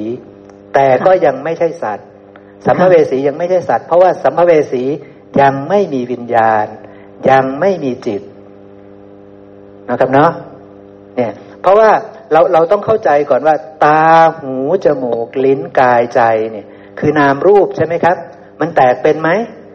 เป็นใช่ไหมครับ คือมันตายเป็นว่างั้นเถอะ มันมรณะนั่นเองใช่ไหมครับ รูปเวทนาสัญญาสังขารวิญญาณ มันแตกเป็นไหมเป็นก็คือมันตายนั่นเองใช่ไหมคือชีวิตแตกทำลายนั่นเองใช่ไหมพอแตกทำลายปุ๊บจะมีวิญญาณในธรรมชาตินั้นเหลือไหมไม่เหลือ จิตจะเหลือไหมไม่เหลือ สัตว์ไม่มีแล้วตอนนั้น เพราะฉะนั้นสัตว์มันไม่ได้สืบเนื่องนะครับสัตว์จะบัญญัติเมื่อมีจิตและวิญญาณเท่านั้น จิตและวิญญาณปรากฏคำว่าสัตว์ถูกบัญญัติ แต่เมื่อจิตและวิญญาณดับสัตว์ไม่มีแล้วจะมีค่ะ พอสัตว์ไม่มีแล้ว ทีนี้ถ้าไปเกิดใหม่ ก็ไปด้วยอวิชชาด้วย ไปด้วยตัณหา ใช่ไหมครับ อวิชชายังเหลือไหม ตัณหายังเหลือไหมกรรมยังเหลือไหมใช่ไหมครับค่ะถ้ายังเหลือสภาวะธรรมเหล่านั้นจะเป็นเชื้อ จะเป็นเชื้อทำให้มีวิญญาณอาหารทำให้มีสัมภเวสีก่อน จะทำให้มีสัมภเวสีปรากฏก่อน เพราะฉะนั้นสัมภเวสีก็เป็นสภาวะที่เป็นสังคตะธรรมคือถูกปัจจัยปรุงแต่งขึ้น เป็นปฏิจจสมุปปนธรรมตัวหนึ่งเป็นธรรมที่ถูกอาศัยกันและกันเกิดขึ้น ถ้าไม่มีตัณหาสัมภเวสีจะมีได้ไหม ไม่มี ถ้าไม่มีอวิชชาสัมภเวสีจะมีได้ไหม ไม่มีใช่ไหมครับ แต่ตอนนี้ต้องพูดถึงสภาพหลังจากความตายนะครับนะ เพราะว่าสัมภเวสีนี่เป็นชื่อของสภาวะที่กำลังแสวงหาการเกิดในภพใหม่ เราต้องเข้าใจครับเป็นเป็นสภาวะ เป็นสภาวะที่กำลังแสวงหาการเกิดในภพใหม่ พระองค์ต้องบัญญัติสภาวะนี้ขึ้นมา เพราะว่ามันมีสภาวะนี้จริง ๆ พระองค์ก็เลยต้องบัญญัติคำนี้ขึ้นมา เพื่อที่จะสื่อสารกับสาวกของท่าน เพื่อที่จะสื่อสารกับพวกเราว่า หลังความตายมันจะมีสภาวะตัวนี้ แล้วจะมีอาหารตัวหนึ่งเข้ามาอนุเคราะห์เขา นั่นก็คือวิญญาณอาหาร จะมาอนุเคราะห์สภาวะที่กำลังแสวงหาการเกิดในภพใหม่ ให้ได้การเกิดในภพใหม่ นะครับเนาะสภาวะนี้ยังไม่ใช่สัตว์ เพราะว่าต้องมีวิญญาณดวงแรกปรากฏ จิตดวงแรกปรากฏจึงจะบัญญัติว่าสัตว์ได้นี่นะครับนะกายมนุษย์ได้แก่จิตแรกที่เกิดขึ้นคือปฐมวิญญาณดวงแรกนะครับ ปรากฏขึ้นในท้องมารดา เพราะฉะนั้นต้องมีวิญญาณดวงแรกปรากฏก่อน แล้วจิตดวงแรกถึงจะปรากฏได้นะครับนะ วิญญาณดวงแรกต้องปรากฏก่อนแล้วจิตดวงแรกจะปรากฏถูกบัญญัติสัตว์ได้เลย ถ้าทำสิบหมวดเกิดแล้ว ผัสสะปุ๊บเกิดทันทีเลย นั่นคือสัตว์แล้วนะครับนะหรือว่ามหาจุฬาแปลบอกว่ากายมนุษย์ได้แก่จิตดวงแรกเกิด คือวิญญาณดวงแรกปรากฏเกิดขึ้นในคันมารดาเห็นไหมครับ คือเรื่องเดียวกัน คือต้องมีวิญญาณดวงแรกไปอย่างลงซะก่อนจิตดวงแรกถึงปรากฏได้ เราก็ต้องเข้าใจจิตตัวนี้ให้ดีว่ามันเกิดขึ้นจากอะไร ถ้าเราไม่เข้าใจจิต เราก็จะอาจจะคิดแบบเพี้ยนๆได้ คือกลายเป็นว่าจิตมาผุดเกิดเลยอะไรเงี้ย ซึ่งมันไม่มีจริงแบบนั้นไม่มีจริงนะครับ จิตมันเป็นของปรุงแต่งขึ้น เราต้องเข้าใจพระสูตรอื่น ๆ ที่พระองค์บัญญัติเรื่องจิต จิตคือเวทนาและสัญญา มันเป็นสภาพธรรมที่ปรุงแต่งขึ้นจากเวทนาและสัญญาอย่างเงี้ยนะ คือเราต้องมีความรู้เยอะ ไม่งั้นถ้าเราไม่มีความรู้เยอะๆ เราก็จะอาศัยความเห็นของเราในการพูดออกไป แล้วก็ตัดสินอะไรออกไปแบบผิดๆได้โครงการครับพี่หมอ คือเราหลงคิดว่าจิตมันเที่ยง ทั้งที่จิตมันไม่เที่ยง และสำคัญถ้าเราจำพระสูตรที่บอกว่า จิตนี้คดโกงเรามาตลอดการยาวนานนะเพราะเราหลงคิดว่าจิตเป็นเรา เราไม่รู้ว่ากิจจิตเนี่ย ปรากฏขึ้นได้ยังไง ถ้าไม่รู้จากคำสิบมวลเนี่ย เราก็ยังรู้ว่ารู้เป็นความเห็นที่ผิดว่าจิตมันเที่ยง และจิตก็จะไปเกิด ทั้งที่ไม่ใช่ จิตเกิดจากเพราะมันมีผัสสะอยู่ คือมีนามรูปนี้ปุ๊บเนี่ยผัสสะปุ๊บมันจะได้ท้ายสุดมันจะได้จิต ไม่ว่าจิตนั้นจะเป็นจิตมีราคะโทสะโมหะเนี่ย แต่จิตนี้ก็โดนปรุงแต่งขึ้นมา ถ้าไม่มีนามรูปนี้จิตก็ไม่มีนะครับ ดังนั้นเนี่ย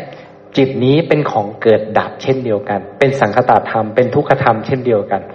เป็นอนัตตาเช่นเดียวกัน ไม่ใช่ตัวตน แต่ด้วยความที่ทุกครั้งที่ผัสสะปุ๊บเนี่ย มันรู้สึกในใจตลอดเนี่ย มีอารมณ์ราคะโทสะโมหะตลอด มันเป็นเราตลอดตรงเนี้ย มันก็เลยคดโกง เราเข้าใจว่าจิตเนี้ยที่ปรากฏอยู่เนี่ย มันเป็นเราตลอดเนี่ย ท่านก็เลยบอก จิตที่มันปรากฏขึ้นเนี่ย มันคดโกง เพราะเราก็หลงคิดว่าเรามีราคะ เรามีโทสะเรามีโลโมหะตลอดเวลาเป็นของเราตลอดเวลา และมันเป็นของนามธรรมด้วยด้วยทีเนี้ยพอเราไม่รู้ความเกิดความดับในธรรมสิบหมวดเนี่ย มันจะวางยากมันมันเป็นของที่ยากครับ ใช่ครับเนาะมันซับซ้อนมากใช่ไหมครับคำสอนของพระเจ้านี่ลึกซึ้งและซับซ้อน เพราะฉะนั้นพวกเราจะต้องค่อยๆเรียนรู้ไปนะครับ เบื้องต้นจะต้องเข้าใจเรื่องทำสิบหมวดให้ดีๆนะครับ แล้วก็ทีนี้ถ้าสงสัยคำไหนอยากจะรู้เรื่องจิตอย่างเงี้ย ผมก็จะเอามาเล่าให้ฟัง เพียงแต่ว่าพวกเราต้องต้องยกหัวข้อขึ้นมานะแล้วผมจะรวบรวมพระสูตรมาให้เราดูนะแต่ถ้าเราไม่สงสัยเนี่ยผมก็จะพูดไปตาม ผมอยากจะเอาอะไรเนาะมากล่าวให้พวกเราฟังดีอะไรเงี้ยผมก็จะไปหาพระสูตรเล่ามากล่าวให้พวกเราฟัง แต่ถ้าพวกเราอยากจะรู้เรื่องนี้ อยากจะได้ความชัดแจ้งเรื่องนี้ ผมจะเอาพระสูตรเหล่านั้นมาโชว์ให้พวกเราเห็นนะ เพราะว่าเนื่องจากความรู้ของพระองค์มันซับซ้อนมาก แล้วบางทีการสื่อสารการบรรยายของผมเนี่ย ซึ่งจะเอาความซับซ้อนมาก ๆ นั้นมาให้เราเข้าใจทั้งหมดเนี่ย มันก็ยากด้วย แล้วบางทีผมก็พูดไปแล้วผมก็อาจจะพูดรวบรวบเร็วๆบ้างตามตามลักษณะของผมที่ผมเข้าใจแล้วอย่างนี้ แต่พวกเราฟังผมไม่รู้เรื่องเพราะพวกเราไม่ได้เข้าใจแบบผมนะ่ะใช่ไหมครับ วันพวกเราก็จะตามผมไม่ทันอย่างเงี้ยใช่ไหมครับ พวกเราก็จะตามผมไม่ทันเลยอย่างเงี้ย เพราะว่าไอ้ผมเนี่ยผมเข้าใจแล้ว ทีนี้ผมเอามาพูดปุ๊บผมก็คิดว่าเราเข้าใจอย่างเงี้ยใช่ไหมครับ ซึ่งไปไปมาปุ๊บพวกเราไม่เข้าใจเลย อย่างเงี้ยก็เป็นไปได้ ขอการครับพี่หมออ่าคือที่ท่านคอยให้ดูตามเห็นไม่ว่าจะเป็นกายเวทนาจิตธรรมเนี่ย เพื่อไปเห็นความไม่เที่ยงของสิ่งเหล่านี้ โดยปกติของเราเนี่ย มันจะเป็นโมหะจิต ที่เฉยเนี่ยครับ เฉยอยู่ แต่มันก็จะมีราคาเกิดขึ้น ท่านก็คอยให้ไปเห็นราคาปรากฏแล้วปรากฏจากอะไรเนี่ย ก็เข้าไปเห็นเหตุของเขา โทสะเกิดขึ้นโทสะจิตก็ปรากฏขึ้น ก็ไปรู้เหตุของโทสะจิตว่าปรากฏขึ้นได้ยังไงพอเราไปเห็นบ่อยๆเนี่ย ปัญญามันจะเริ่มจะเกิดขึ้นว่า ราคาที่เกิดขึ้นจิตที่เกิดขึ้นเนี่ย เริ่มจะเห็นความไม่เที่ยงของเขาว่า อ้าวเมื่อกี้ไม่มีแล้ว มันอยู่ดีๆ มันก็มีขึ้น ถ้ามันบอกเป็นเป็นตัวตนเนี่ย สิ่งนี้ต้องปรากฏตลอด ต้องไม่มีการดับ ถ้ามันเป็นตัวตนจริงนะแต่ทำไมมันถึงต้องมีการเกิด เพราะก่อนนั้นนั้น มันไม่มีครับ ก่อนหน้านั้นเขาไม่มีนะครับ มันเป็นแค่โมโมหะจิตเองก็เกิดดับ เกิดดับ เกิดดับ เกิดดับ แต่มันก็จะมีราคาเกิดบ้าง แต่เราก็ไม่รู้ แต่ถ้าเราคอยตามดูราคาเกิด มันก็เป็นจิต ราคาจิตก็เกิดขึ้น บางทีก็โทสะจิตเกิดขึ้น มันเป็นของเกิดดับอยู่อย่างนี้ เราคอยตามเห็นว่าสิ่งเนี้ยมันปรากฏขึ้นแล้ว มันเราเราจะเริ่มและไปหาเหตุของเขา ความเกิดความดับของเขา เราจะเริ่มค่อย ๆ มีปัญญาเห็นความไม่เที่ยงของจิต ไปเรื่อยๆแล้วก็เลยเห็นธรรมทั้งหลายว่ามันไม่เที่ยง เพราะจุดจุดประสงค์ของการที่เราพิจารณาความเกิดความดับคือไปเห็นความไม่เที่ยง แล้วก็เห็นว่าสิ่งที่ไม่เที่ยงเป็นทุกข์และสิ่งที่เป็นทุกข์เนี่ยไม่ใช่ตัวตน มันเป็นตามลำดับอย่างนี้แล้วเราก็เริ่มเห็นว่าสิ่งนี้ไม่ใช่เป็นของเรา ไม่ใช่เป็นเราไม่ใช่ตัวตนของเรา เป็นการลำดับอย่างนี้แต่สำคัญที่สุดคือเห็นความไม่เที่ยงของเขาให้ได้ โดยพิจารณาความเกิดความดับ นี่คือจุดประสงค์ของการพิจารณาความเกิดความดับครับ ใช่ครับ ซึ่งท้ายทั้งหมดนั่นก็คือการเห็นธรรมนะเนี่ยเนี่ยเราดูพระสูตรนี้ต่อนะ ผู้ใดจะเป็นสตรีหรือบุรุษก็ตาม มีทรัพย์เจ็ดประการบางพระสูตรบอกว่ามีห้าประการนะ คือศรัทธาธนะ ศีลธนะฮิริธนะโอตปะธนะสุตตะจาคะปัญญา คือเพิ่มจากศรัทธาศีลสุตตะจาคะปัญญาห้าใช่ไหมครับ พวกเราจะคุ้นตัวนี้ดีใช่ไหมนี่ก็คือทรัพย์เหมือนกันนะศรัทธาศีลสุตตะจาคะปัญญานี่ก็คือทรัพย์อันประเสริฐ เพิ่มขึ้นมาเพิ่มฮิริกับโอตัปปะนะครับนะ นี่คือทรัพย์ทั้งหมด แต่จะเป็นทรัพย์ได้ ทรัพย์ที่แท้จริงคือปัญญา ทรัพย์ที่แท้จริงคือปัญญา ถ้าไม่มีปัญญาไม่มีทางเอาตัวรอดได้ศรัทธาพระองค์แค่ไหนก็ตาม แต่ไม่มีปัญญาจบนะครับ ศีลสุตตาจาครับ อะไรเนี่ย ถ้าไม่มีปัญญาอยู่ในนั้นจบหมดเลยนะครับนะศีลก็เป็นเรามีศีล ทานก็เราเป็นผู้ให้ทานเข้าใจไหมครับนะเราเป็นผู้มีศรัทธาอย่างเงี้ยใช่ไหมมันจะเป็นเราหมดเลย แต่ถ้ามีปัญญาประกอบนั่นแหละ มันจะพ้นจากทุกข์ได้ เพราะจะเห็นธรรมชาติอย่างถูกต้อง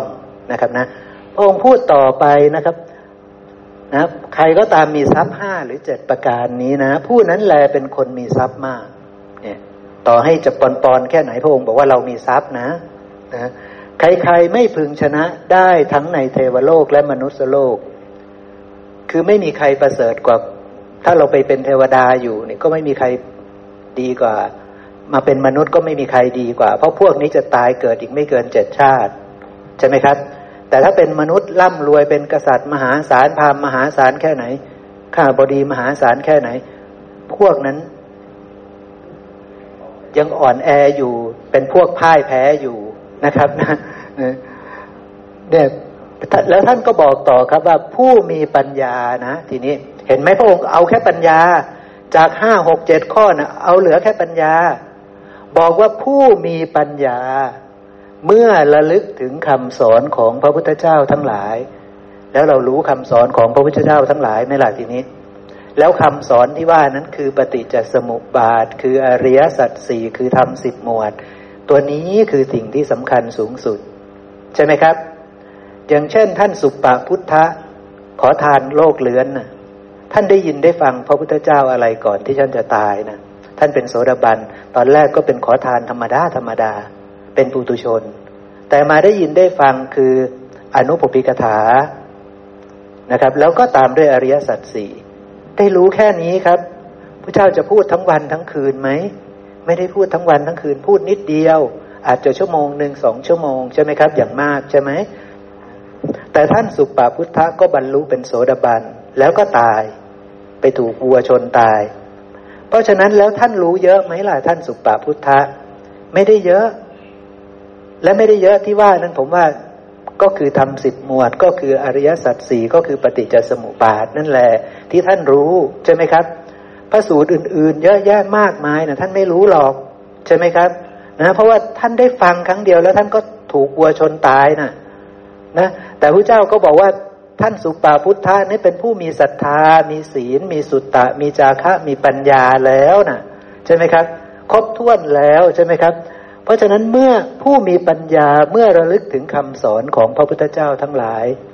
เพราะนั้นท่านสุปาพุทธมีอาวุธแล้ว รู้จักคำสอนแล้ว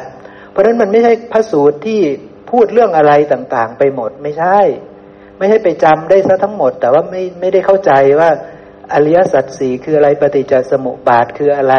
แก่นธรรมคาสอนคืออะไรเนี่ย ยังไม่เข้าถึงตรงนั้นยังไม่มีปัญญานะครับ ยังไม่มีปัญญา แล้วก็จะไม่สามารถระลึกถึงคำสอนที่ถูกต้อง เพื่อที่จะเอามาใช้ชำระกกิเลสได้ ตอนนี้ท่านบอกอย่างนี้นะครับ เมื่อระลึกถึงคำสอนของพระพุทธเจ้าทั้งหลายระลึกเพื่อจะเอามาชำระกกิเลสนะ ไม่ใช่ระลึกเล่นๆนะนะแล้วท่านก็บอกต่อว่าควรมันประกอบศรัทธา ศีล ความเลื่อมใสและการเห็นธรรม ตอนที่จะชำระกกิเลสได้ตอนที่เห็นธรรมครับ ตอนที่เห็นธรรม นะถ้าไม่เห็นธรรม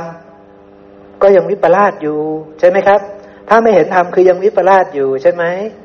แต่เห็นธรรมแล้วนั่นแหละ ไม่วิปลาสแล้ว ตอนนั้นแหละจะชำระกิเลสได้ ใช่ไหมครับ เนี่ยมันเป็นเรื่องอย่างนั้นเนาะเพราะฉะนั้นทั้งหมดนี้ตัวสำคัญที่สุดก็คือปัญญานั่นแหละพอเราเห็นธรรมปุ๊บถามว่าศรัทธาเราเพิ่มขึ้นไหมครับ มันจะเพิ่มขึ้นนะครับ ตอนนั้นศีล เป็นอริยศีลแล้วเพราะว่าเราไม่ได้เห็นศีลเป็นเราเป็นของเราเป็นตัวตนของเราแล้วกายวาจาใจมันเกิดเรียบร้อยนะครับ กรรมมันเกิดเรียบร้อยนะ ขณะที่เราเห็นธรรมนะ่ะ มันไม่ใช่ว่าไม่เกิดนะ เพราะเราโยนิโสมนสิการจนได้จิต ที่ไม่มีราคะ ไม่มีโทสะไม่มีโมหะแล้ว ทิฏฐิเกิดแล้วครับ ทิฏฐิก็ไม่วิปลาสแล้ว เพราะฉะนั้นกรรมเกิดครบแล้วนะ ถ้ามีการพูดการแสดงออกมาด้วยกายด้วยวาจาทั้งหมดนั้นบริสุทธิ์หมด เป็นกุศลหมด นะครับเนาะแล้วการบรรลุกุศลธรรมทั้งหมดนั้น ก็มาจากความรู้แจ้ง มาจากการเห็นธรรมนะครับนะ พวกเราจะต้องเห็นธรรม จะต้องโยนิโสมนสิการจนไปเห็นธรรม นั่นคือจะบรรลุกุศลธรรม แต่พระอรหันต์ทั้งหลายนี่ท่านเห็นธรรมเป็นปกติ ไม่ต้องมนสิการไม่ต้องเดินมรรคแต่พวกเราต้องมนสิการต้องเดินมรรคนะครับนะ การมนสิการก็ต้องอาศัยเครื่อง เครื่องมาพิจารณาให้เห็นความเกิดความดับ เพราะฉะนั้นการเห็นความเกิดความดับนี่คือเห็นปฏิจจสมุปบาท คือเห็นธรรมไม่ใช่เห็นว่าควันเกิดขึ้นแล้ว แล้วก็ควันดับไปนี่เห็นเกิดดับแล้วไม่ใช่ ปวดขาตอนนี้ปวดขานี่เห็นเกิดเห็นดับไม่ใช่ นะครับ ไม่ใช่แบบนั้น ต้องรู้ว่าทุกขเวทนานี่คืออะไร ปวดขาคืออะไร สบายขาสามีมานวดให้นี่คืออะไร ใช่ไหมครับ ต้องเข้าใจว่าสบายขานี่สุขเวทนาที่เกิดขึ้นทางกายนี่คืออะไรอีก ใช่ไหมครับ ถ้าสามีมาบีบขาให้แล้วมีความสุขจังเลยนะ่ะ แล้วไม่เห็นธรรมก็วิปลาสไปแล้วใช่ไหมครับ ก็ไม่ได้เห็นทุกข์ใช่ไหมครับ แต่ถ้ารู้กำหนดรู้ว่าสุขเวทนาที่เกิดขึ้นนี้ก็เป็นของปรุงแต่งอาศัยปัจจัยเกิดขึ้น อาศัยอะไรอาศัยกายนี้ ใช่ไหมครับ แต่กายนี้ปรุงมาจากมหาภูตรูปสีเป็นของไม่เที่ยง แจ้งไหมทีนี้ ก็ค่อยๆมนสิการไปใช่ไหมครับ กายนี้ปรุงมาจากมหาภูตรูปสีอันไม่เที่ยงแล้วสุขเวทนาจะเที่ยงไหมมันอาศัยกายนี้จึงเกิดขึ้นนะมันจะไปเที่ยงได้ยังไงใช่ไหมครับ นี่คือการเห็นความเกิดความดับอย่างแท้จริงนะครับนะ แล้วถ้าความดับสนิทของ สุขหรือทุกขเวทนาที่เกิดขึ้นนั้นก็คือเราก็เห็นปฏิจจสมุปบาทสายดับด้วย ใช่ไหมครับ คือเข้าใจทั้งสายเกิดขึ้นของทุกข์เข้าใจทั้งสายดับสนิทของทุกข์ด้วยนะครับนะ แต่ก็รู้ชัดว่าธรรมชาติทั้งหลายทั้งปวงที่ถูกปัจจัยปรุงแต่งขึ้นเนี้ยมันต้องเดินไปสู่ความสิ้นไปเสื่อมไปคลายไปแล้วก็ดับไปเป็นธรรมดา เพราะฉะนั้นควันปรากฏแล้ว ควันต้องสิ้นไปเสื่อมไปคลายไปดับไปเป็นธรรมดา เจ็บขาที่ปรากฏแล้ว มันต้องสิ้นไปเสื่อมไปคลายไปและดับไปเป็นธรรมดาใช่ไหมครับ เพราะมันเป็นของปรุงแต่งขึ้นจากธรรมชาติที่ไม่เที่ยง จะต้องสิ้นไปเสื่อมไปคลายไปและดับไปเป็นธรรมดา ไม่ให้ไปทำอะไรมันควันก็ต้องดับไปเป็นธรรมดา แต่ถ้าไม่เข้าใจควันตามความเป็นจริง ก็ยังไม่ใช่ปัญญา ก็ยังไม่ใช่การเห็นธรรมใช่ไหมครับ เพราะฉะนั้นต้องเห็นทั้งความเกิดขึ้นตามความเป็นจริงของเขา แล้วความดับสนิท ของเขาด้วย ใช่ไหมครับ จะไม่มีควันอีกต่อไปก็คืออย่ามีตาสิใช่ไหมครับ ก็ต้องไม่มีตาถึงจะไม่มีถึงจะไม่ได้เห็นควันใช่ไหมครับ ถึงจะไม่มีการรู้แจ้งทางนั้น ถึงจะไม่มีธรรมชาติที่เป็นทุกข์ทั้งหลายทั้งปวงนั้นใช่ไหมครับ ซึ่งมันก็คือสายความดับสนิทของทุกข์ใช่ไหมครับนะเพราะฉะนั้นพระองค์ให้เห็นความเกิดนี่คือความเกิดขึ้นของทุกข์เห็นความดับนี่คือเห็นความดับสนิทของทุกข์ แท้ที่จริงก็คือเห็นปฏิจจสมุปบาทใช่ไหมครับ นะเพราะพระองค์บอกอยู่แล้วว่า ผู้ใดเห็นธรรมผู้นั้นชื่อว่าเห็นเราใช่ไหมผู้ใดเห็นเราผู้นั้นชื่อว่าเห็นเห็นปฏิจจสมุปบาทเนาะแล้วก็มีคำนี้ด้วยครับเนี่ยนะผู้ใดเห็นปฏิจจสมุปบาท ผู้นั้นชื่อว่าเห็นธรรมผู้ใดเห็นธรรมผู้นั้นชื่อว่าเห็นปฏิจจสมุปบาทใช่ไหมครับ ซึ่งพระสูตรหนึ่งก็บอกว่าเห็นตถาคตด้วยนะครับนะ นะอันนี้ก็จะคล้าย ๆ กันนะครับ ผู้ใดมีศรัทธา มีความเลื่อมใส อันไม่หวั่นไหวในตถาคตมีศีลอันงาม เป็นศีลที่พระริยเจ้าชอบใจและสรรเสริญ มีความเลื่อมใสในพระสงฆ์มีความเห็นตรงบัณฑิต เรียกผู้นั้นว่าเป็นคนไม่ขัดสนชีวิตของเขาไม่สูญเปล่านะครับ คือมีปัญญาและ เพราะเหตุนั้นแลบุคคลผู้มีปัญญาเมื่อระลึกถึงคำสอนของพระพุทธเจ้า ต้องมันประกอบศรัทธาคือพ่อพูนศรัทธา พ่อพูนศีล ศีลที่เป็นอริยะนะ ไม่ใช่ศีลธรรมดานะพ่อกพูนความเลื่อมใสแล้วให้มีการเห็นธรรมนะ เพราะว่าการเห็นธรรมจะทำให้สิ่งทั้งหลายทั้งปวงที่ว่านั้นเจริญขึ้น เป็นกุศลที่เจริญขึ้นนะครับเนาะแล้วก็แล้วปฏิจจสมุปปนธรรมเราเป็นอย่างไร พระองค์ไล่ทุกตัวนะชลาบรณะ ชาติภพอุปทานทุกตัวนั่นแหละ ในปฏิจจสมุปบาท ว่าปันมันเป็นสภาวะไม่เที่ยง ถูกปัจจัยปรุงแต่ง ถูกปัจจัยปรุงแต่งใช่ไหมครับนะคือสังคตังนะอาศัยกันและกันเกิดขึ้นคือปฏิจจสมุปปนัง หรือปฏิจจสมุปปนธรรม มีความสิ้นไปเสื่อมไปคลายไป แล้วก็ดับไปเป็นธรรมดา นี่คือธรรมชาติของธรรมะ แต่เธอต้องไปเห็นให้มันแจ้งว่ามันถูกปัจจัยปรุงแต่งยังไงอาศัยอะไรเกิดขึ้น เธอถึงจะเห็นความไม่เที่ยงของเขาจริง ๆ ใช่ไหมครับ เธอถึงจะรู้ว่าเขาเป็นทุกข์จริง ๆ เขาไม่ใช่สัตว์บุคคลตัวตนเราเขาจริง ๆ ใช่ไหมครับนะเนี่ยมันลึกซึ้งมากเนาะอวิชชาเองก็เป็นสภาวะไม่เที่ยง ถูกปัจจัยปรุงแต่งอาศัยกันและกันเกิดขึ้นมีความสิ้นไปเสื่อมไปคลายไปและดับไปเป็นธรรมดา นี้เรียกว่าปฏิจจสมุปนธรรม นี่ผมคัดย่อมาจากพระไตรปิฎกนะ พระองค์พูดยาวนะครับนะ แต่ก็คัดย่อมาเพื่อที่จะให้เรารู้ว่าปฏิจจสมุปนธรรมเป็นสภาวะแบบนี้ คือธรรมชาติที่อาศัยปัจจัยปรุงแต่งเกิดขึ้น อาศัยธรรมชาติอันไม่เที่ยง เราต้องเห็นธรรมชาติอันไม่เที่ยงที่เป็นเหตุเป็นปัจจัยเขาให้ชัดเจน แล้วล้วงลึกไปจนถึงธาตุนั่นแหละล้วงลึกไปจนถึงธาตุเลยใช่ไหมครับ อย่างเช่นตอนนี้เราบอกว่าเราโกรธ เรารู้ว่าโกรธนี่เป็นอกุศลใช่ไหม เราต้องรู้ก่อนว่าโกรธเป็นอกุศล ถ้าเราแยกแยะไม่ได้ว่าอะไรคือกุศลอะไรคืออกุศล เราก็ไม่สามารถที่จะไปทำความเพียรเพื่อที่จะละอกุศล เพื่อที่จะเจริญกุศลได้ใช่ไหมครับ นะอย่างเช่นเราไปทำบุญอย่างเงี้ยเราไปให้ทาน เรารู้ไหมว่านั้นคืออะไร มันคืออกุศลครับ ใช่ไหมเนี่ย การให้ทานยังเป็นอกุศลน่ะ ใช่ไหมครับ เพราะว่าขณะที่เราให้ทาน มันเกิดจากจิตไหม เกิดจากจิตจิตดวงไหน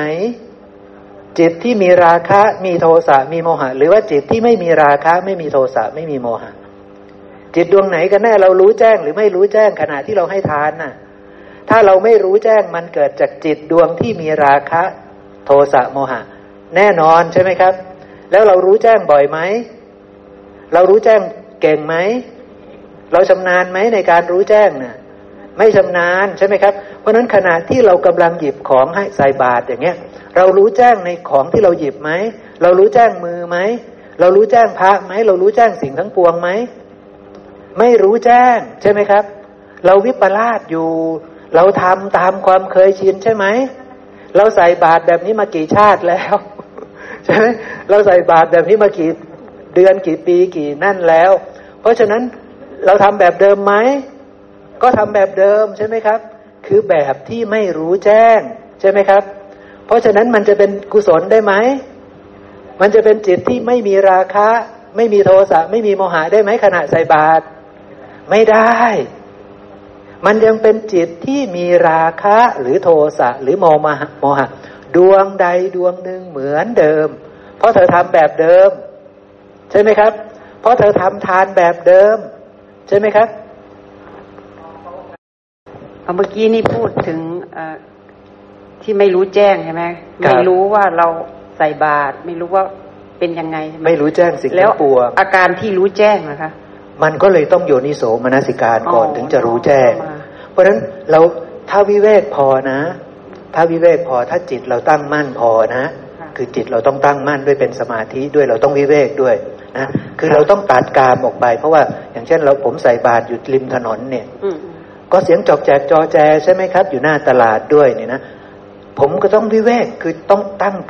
กลับมาอยู่ที่ตัวเองก่อน แล้วก็มาระลึกรู้ว่าอย่าคิดนะ ว่าสิ่งเหล่านี้เป็นเราเป็นของเราเป็นตัวตนของเรา กายนี้ก็ไม่ใช่ของเธอนะ ผมก็ต้องอบรมอย่างนี้นะแขนนี้ไม่ใช่เรานะ ทั้งหมดนี้ไม่ใช่เรานะ ของที่ให้ทานไม่ใช่เรานะ ไม่ใช่ของเรานะ ทั้งหมดทั้งปวงตัวพระก็ไม่ใช่สัตว์บุคคลตัวตนเราเขานะผมต้องอยู่กับธรรมะแบบนี้ คือพระท่านก็ให้พรไปท่านก็ทำอะไรไป แต่ผมก็อาศัยจังหวะที่ท่านให้พรนั่นแหละ แล้วก็กลับมาอบรมจิตอบรมปัญญา ซึ่งผมต้องตัดโลกให้อยู่ในโลกส่วนตัวของผมนะต้องวิเวกก่อนนะผมต้องกั้นเขตของผมก่อนนะ ไม่งั้นแล้วหูผมก็ต้องได้ยินเสียงอะไรต่างๆ ผมก็ยังเปิดผัสสะอยู่นะ ผมก็ไม่มีสติอยู่ในกายนะเพ ราะฉะนั้นผมต้องกลับมาที่กายก่อน แล้วก็มากำหนดรู้กายของตัวเองก่อนกำหนดรู้สิ่งทั้งหลายทั้งปวงไปตามลำดับ เท่าที่ผมจะทำได้ก่อนค่ะเข้าใจไหมครับเนี่ยอ๋อนี่คือ เพราะฉะนั้นมันต้องโยนิโสไหมอ๋อมันต้องโยนิโสอยู่แล้วใช่ไหมค่ะเพราะว่าไม่มีทางที่เราจะแจ้งว่าทั้งหมดทั้งปวงนี้ไม่ใช่เรา ทั้งหมดทั้งปวงนี้ไม่เที่ยงทั้งหมดทั้งปวงนี้เป็นทุกข์ทั้งหมดทั้งปวงนี้เป็นอนัตตา มันไม่มีทางแจ้งในฉับพลันอืมใช่ไหมครับค่ะ ผมก็ต้องกลับมาโยนิโสมนสิการ อย่าคิดว่าเราดีนะ อย่าคิดว่ากายนี้เป็นของเธอนะ ทั้งหมดนี้เป็นของปรุงแต่งผมก็ต้องระลึกถึงคำสอนของพระเจ้าไปตามลำดับลำดับลำดับ ที่รู้ใช่ไหมครับ ที่เรามีความรู้มาก่อนนั้น แล้วก็มาอบรมเพื่อที่จะคลายความยึดถือว่าเราว่าของเราว่าตัวตนของเราเข้าใจไหมครับ เพราะฉะนั้นนี่ก็คือทำได้แค่นั้น แต่ทีนี้เวลาว่างๆเราก็สามารถทำได้เลยทีนี้ เราก็เอาสิ่งนั้นแหละมาปรุงแต่งจิตอีกทีหนึ่งเอามาระลึกแล้วก็มาโยนิโสมนสิการอีกทีหนึ่งให้เห็นโลกตามความเป็นจริง ให้เห็นสังสารวัตนี้ตามความเป็นจริง ให้รู้แจ้งในสิ่งทั้งหลายทั้งปวง ตามความเป็นจริง เป็นอย่างนั้นนะครับเนาะค่ะถึงจะบรรลุกุศลได้เห็นไหมครับ เพราะฉะนั้นกุศลเกิดยากไหมโอ้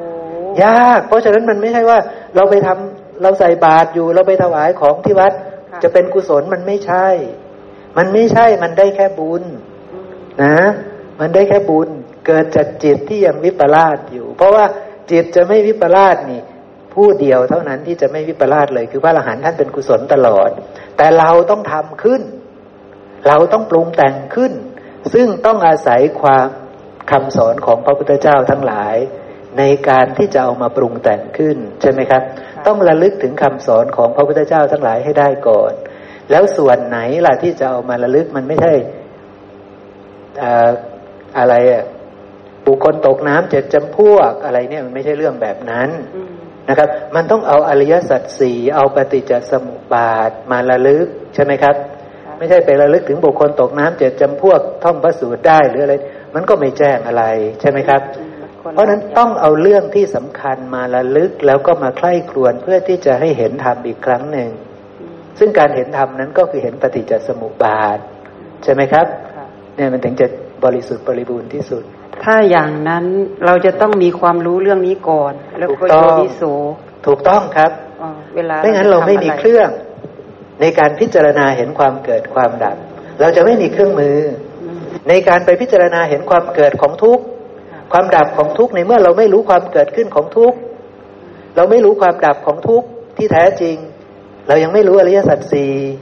เรายังไม่รู้ปฏิจจสมุปบาทอย่างพิสดารใช่ไหมครับ เรายังไม่มีเครื่องมือ เรายังไม่มีสัมมาทิฏฐิ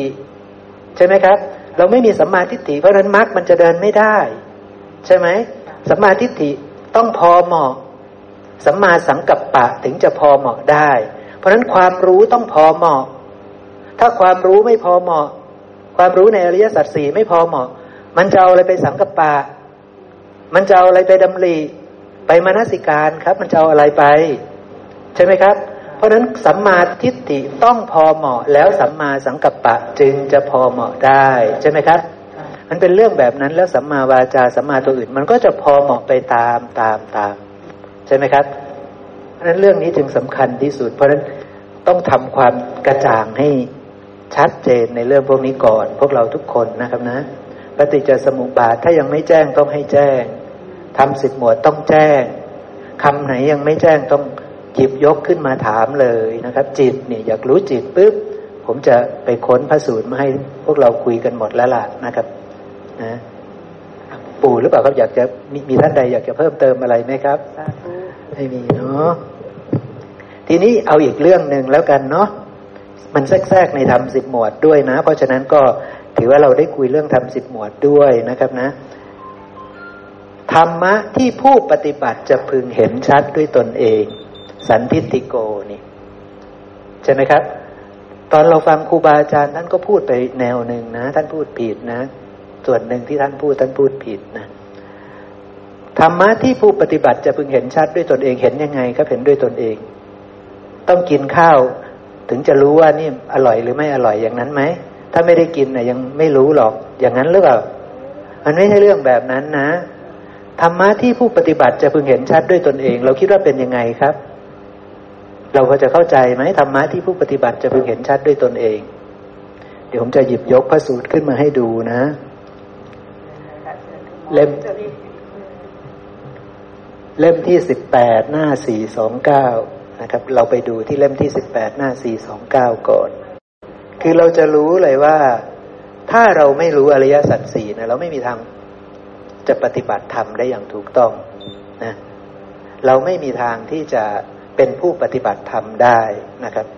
แล้วพระองค์ใช้คำว่ายังไง เดี๋ยวเราจะได้รู้จักนะครับนะธรรมะที่ผู้ปฏิบัติจะพึงเห็นชัดด้วยตนเอง ในพระสูตรเล่มที่สิบแปดหน้าสี่ร้อยยี่สิบเก้านี่ พระองค์สอนคฤหัสถ์อย่างเราเนี่แหละนะครับ ผู้ใหญ่บ้านนะครับ ท่านสอนคฤหัสถ์อย่างเราเนี่ย ท่านบอกว่าทำสามประการนะที่ผู้ปฏิบัติจะต้องพึงเห็นชัดด้วยตนเองนะไม่ประกอบด้วยการควรเรียกกันมาดูนะครับควรน้อมควรน้อมมาใส่ตนใช่ไหมเดี๋ยวนะ ผมขอเวลาสักครู่หนึ่งนะกำลังสะท้อนหน้าจอครับเราก็รู้อยู่แต่ไม่แจ้ง ไม่แจ้งใช่ไหมครับ คือเรารู้ตามตัวหนังสือเนาะใครที่โหลดมาคืออะไรก็รู้อยู่แต่ทำไมใช่ใช่ใช่ใช่รู้จักแต่ตามตัวตามใช่ตัวหนังสือนี่เก่งใช่ไหมครับ ตัวหนังสือนี่เราเก่ง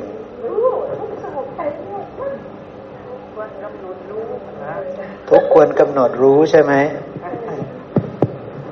บางทีเราไม่รู้ว่าจะเชื่อมใส่อะไรด้วย ใช่ เช่น จะเชื่อมใส่ปฏิจจสมุปบาท หรือจะเชื่อมใส่อริยสัจสี่เพราะฉะนั้นบางทีโยนิโสนี่ก็หลงทางเหมือนกัน ใช่ใช่เพราะว่าแท้จริงปฏิจจสมุปบาท อริยสัจสี่มันคือเรื่องเรื่องเดียวกัน แต่เพราะเรายังไม่แจ้งในปฏิจจสมุปบาท เราก็เลยไม่แจ้งไปในอริยสัจสี่ด้วย แท้จริงมันคือเรื่องเดียวกัน แต่เราไม่แจ้งเอง แล้วก็ไม่มีคนมาทำให้มันแจ้ง ครูบาอาจารย์เองก็ไม่พยายามที่จะเอาอริยปฏิจจสมุปบาทมาทำให้แจ้ง แล้วก็อธิบายผิดผิด เพราะว่าท่านยังไม่ได้ศึกษาเรื่องอาหารสี่ซึ่งอาหารสี่เป็นเรื่องสัมมาทิฏฐิ เป็นเรื่องที่จะต้องรู้ถ้าไม่รู้ เธอยังไม่มีสัมมาทิฏฐิ เพราะฉะนั้นถ้าท่านไม่แตกฉานในอาหารสี่ท่านไม่มีทางที่จะสอนปฏิจจสมุปบาทเราได้อย่างถูกต้อง มันเป็นเรื่องแบบนั้นนะครับนะ ตอนไปอินเดียคุณหมอเขาพูดบ่อยนะแต่ก็ไม่เข้าใจใช่ไหมครับ เข้าใจ ไม่เข้าใจเลยใช่ไหมครับโจทย์อย่างดีนะโจทย์อย่างดีมากับรถเอานะครับนะดูนะครับ กลับไปก็ไปดูไปเสิร์ชดูโอ้ความหมายนี่ครับทำสามประการที่ผู้ปฏิบัติพึงเห็นชัดด้วยตนเอง ผู้ใหญ่บ้านทำสามประการที่ผู้ปฏิบัติพึงเห็นชัดด้วยตนเอง ไม่คล่ำคลึคือเป็นของที่ไม่ล้าไม่ล้าสมัยนะครับ ไม่ประกอบด้วยการควรเรียกให้มาดูควรน้อมเข้ามาในตน อันวินยูชนพึงรู้เฉพาะตนทำสามประการอะไรบ้างคือหนึ่งบุคคลผู้มีราคะ อันที่หนึ่งคือบุคคลผู้มีราคะ อันที่สองคือบุคคลผู้มีโทสะอันที่สามคือบุคคลผู้มีโมหะ พระองค์กำลังพูดถึงอกุศลใช่ไหมครับ ราคะ สะโมหะ บุคคลเมื่อมีราคะ เมื่อมีโทสะเมื่อมีโมหะ ย่อมคิดเบียดเบียนตนเอง ย่อมคิดเบียดเบียนผู้อื่น ย่อมคิดเบียดเบียนทั้งสองฝ่าย มันเป็นอกุศลใช่ไหมครับ จริงหรือเปล่าพระองค์พูดเนี่ย ราคะโทสะโมหะ เมื่อมีในเรามันเบียดเบียนไหมเพ่งให้เห็นนะครับนะ เพ่งให้เห็นในตนนะ บางทีเราชอบเขา ม่น้อยรักหลาน ก็ให้เงินหลานเนี่ยเอ๊ะเบียดเบียนตนเองไหมเนี่ย เบียดเบียนตนเองใช่ไหมครับ เบียดเบียนผู้อื่นไหมไม่นะ ให้เงินหลานใช่ไหมไม่ได้เบียดเบียนหลานเนาะเบียดเบียนทั้งสองฝ่ายก็ไม่ใช่ คือเบียดเบียนตนเอง เพราะตนเองยังไม่รู้ความจริง ยังประกอบด้วยอวิชชานะเห็นไหมมันเป็นอกุศลเนี่ยนะทั้งทั้งที่ให้เงินหลานนะ ยังเป็นอกุศลนะครับ คือถ้าเราไม่เข้าใจเนี่ย ว่ามันเบียดเบียนหรือไม่เบียดเบียนนี่เราก็อาจจะคิดว่าให้เงินหลานมันมันไม่น่าจะเป็นอกุศลได้ ใช่ไหมครับ แต่พอพิจารณาลึกๆ เราจะรู้ว่าไม่ได้เบียดเบียนผู้อื่นหรอก ไม่ได้เบียดเบียนสองฝ่าย แต่เบียดเบียนตนเอง ใช่ไหมครับ เพราะตนเองยังยึดถือว่าเราว่าของเราว่าตัวตนของเราอยู่ใช่ไหม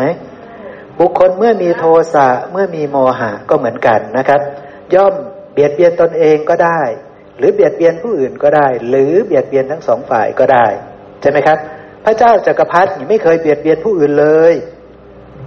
นะครับกายก็ไม่เบียดเบียน วาจาก็ไม่เบียดเบียนใจก็ไม่เบียดเบียนใครเลย แต่เบียดเบียนตนเองตลอด ขันตายแล้วก็เลยเข้าถึงพรมโลก ไปสู่โลกที่ไม่มีการเบียดเบียน แต่ตายแล้วจากพรมโลกก็ต้องก็ต้องกลับมาสู่สังสารวัตนี้อีกครั้งหนึ่งนะครับ คือต้องกลับมาเกิดอีกครั้งหนึ่งอยู่ดีนะ เป็นเรื่องแบบนั้นนะครับเนาะเพราะฉะนั้นนะครับ พระองค์บอกว่านะครับนะเนี่ยจอหลุดอีกทีหนึ่งนะครับเนาะเอาใหม่นะครับเนาะโทษทีนะครับนะ พอดีพวกเรา อยากให้พวกเราได้เห็นตัวหนังสือบนจอด้วยนะครับ จะได้พิจารณาช่วยกัน ไม่ใช่ว่าฟังแต่ผมแล้วเขาจะกล่าวตู่พวกเราได้ว่าเชื่อแต่ผมเชื่อแต่ผม พวกเราต้องมีปัญญาด้วยนะ ต้องมีปัญญาด้วยตนเองนั่นแหละนะ เพราะว่าธรรมะต่าง ๆ เนี่ยไม่ใช่ใครทำทำให้ใครแทนกันได้นะ พวกเราทุกคนนะจะต้อง ขออนุญาตแทรกในระหว่างนี้นะคะ เชิญเลยครับ ป้าสำลิด มีบ้านอยู่ในจังหวัดอุบล มีเด็กที่อยู่ไซมูล มาขออาศัยอยู่หนึ่งคืนเพื่อสอบ แล้วป้าสำลิดก็ขับรถไปส่ง เหตุการณ์เมื่อเช้านะคะ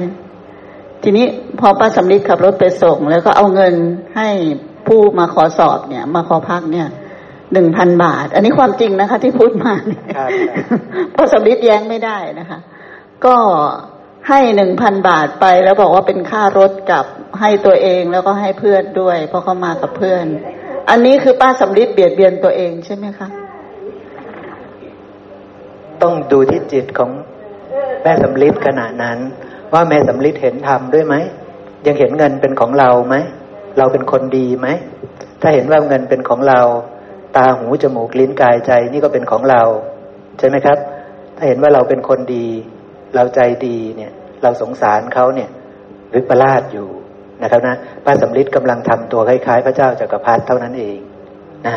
แต่ถ้าแม่สำลิดเนี่ยได้โยนิโสมนสิการนะครับ คืออาศัยบุญนั่นแหละ ไม่ใช่ว่าทำนั้นสิ่งที่แม่สำลิดทำไม่ดีไม่ใช่นะครับ ดีมาก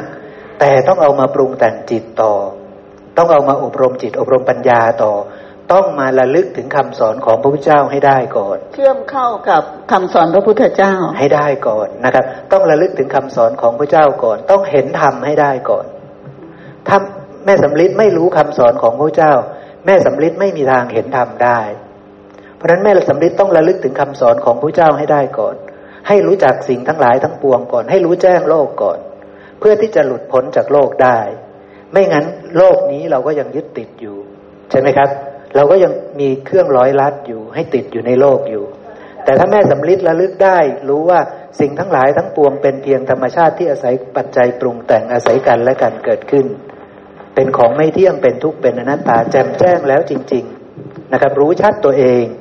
รู้ชัดสิ่งต่าง ๆ ทั้งหลายทั้งปวง รู้ชัดรูปเสียงกลิ่นรสโผฏฐัพธรรมารมรู้ชัดเงินที่ให้ รู้ชัดเด็กคนนั้น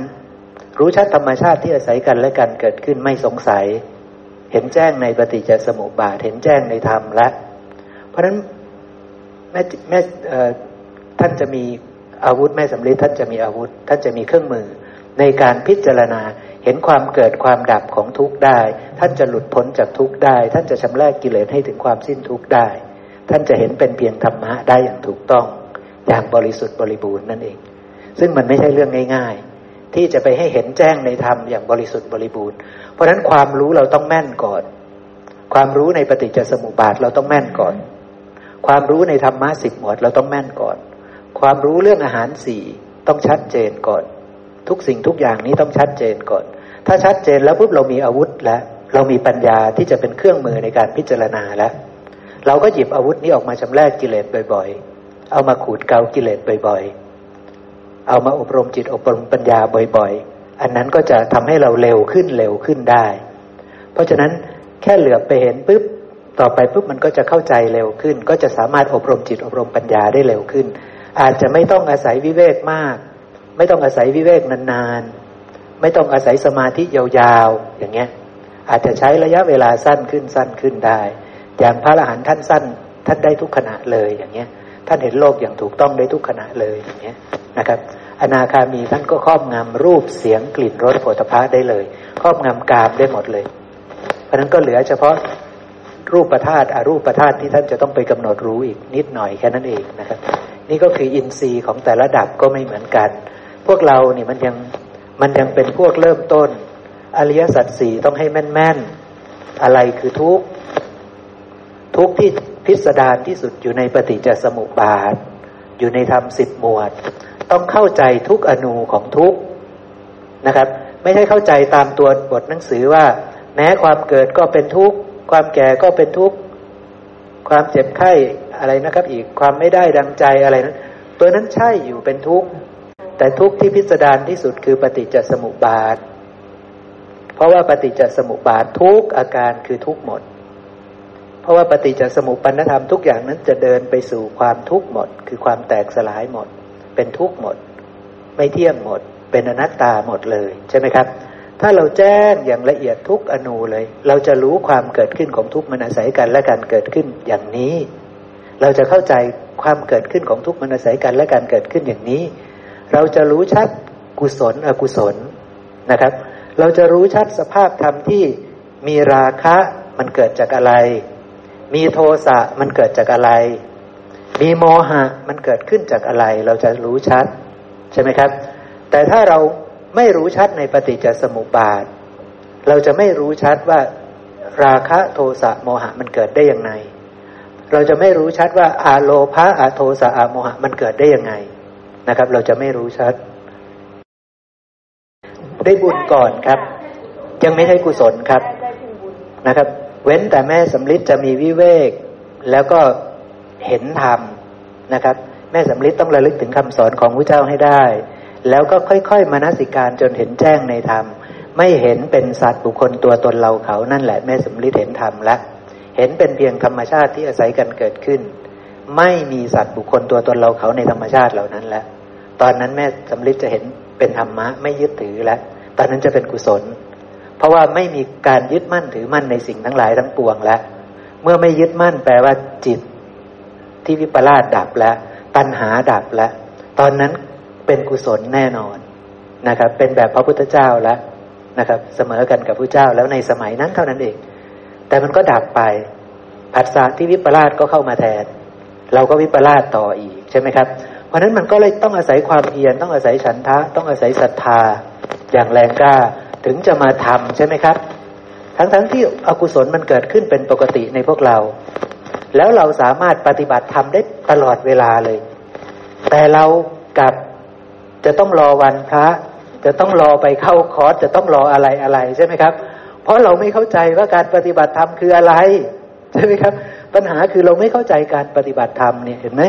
พง์บอกว่าบุคคลเมื่อมีราคะย่อมคิดเบียดเบียนใช่ไหมครับ นี้เป็นธรรมที่ผู้ปฏิบัติจะพึงเห็นชัดด้วยตนเอง ไม่ประกอบด้วยการควรเรียกให้มาดู เพราะฉะนั้นตอนที่เรามีราคะ เราเห็นไหมว่านี่คือราคะ ใช่ไหมครับ ถ้าเราไม่เห็น เราก็ยังไม่ได้ปฏิบัติธรรมต่อให้เราไปสบสถานปฏิบัติธรรม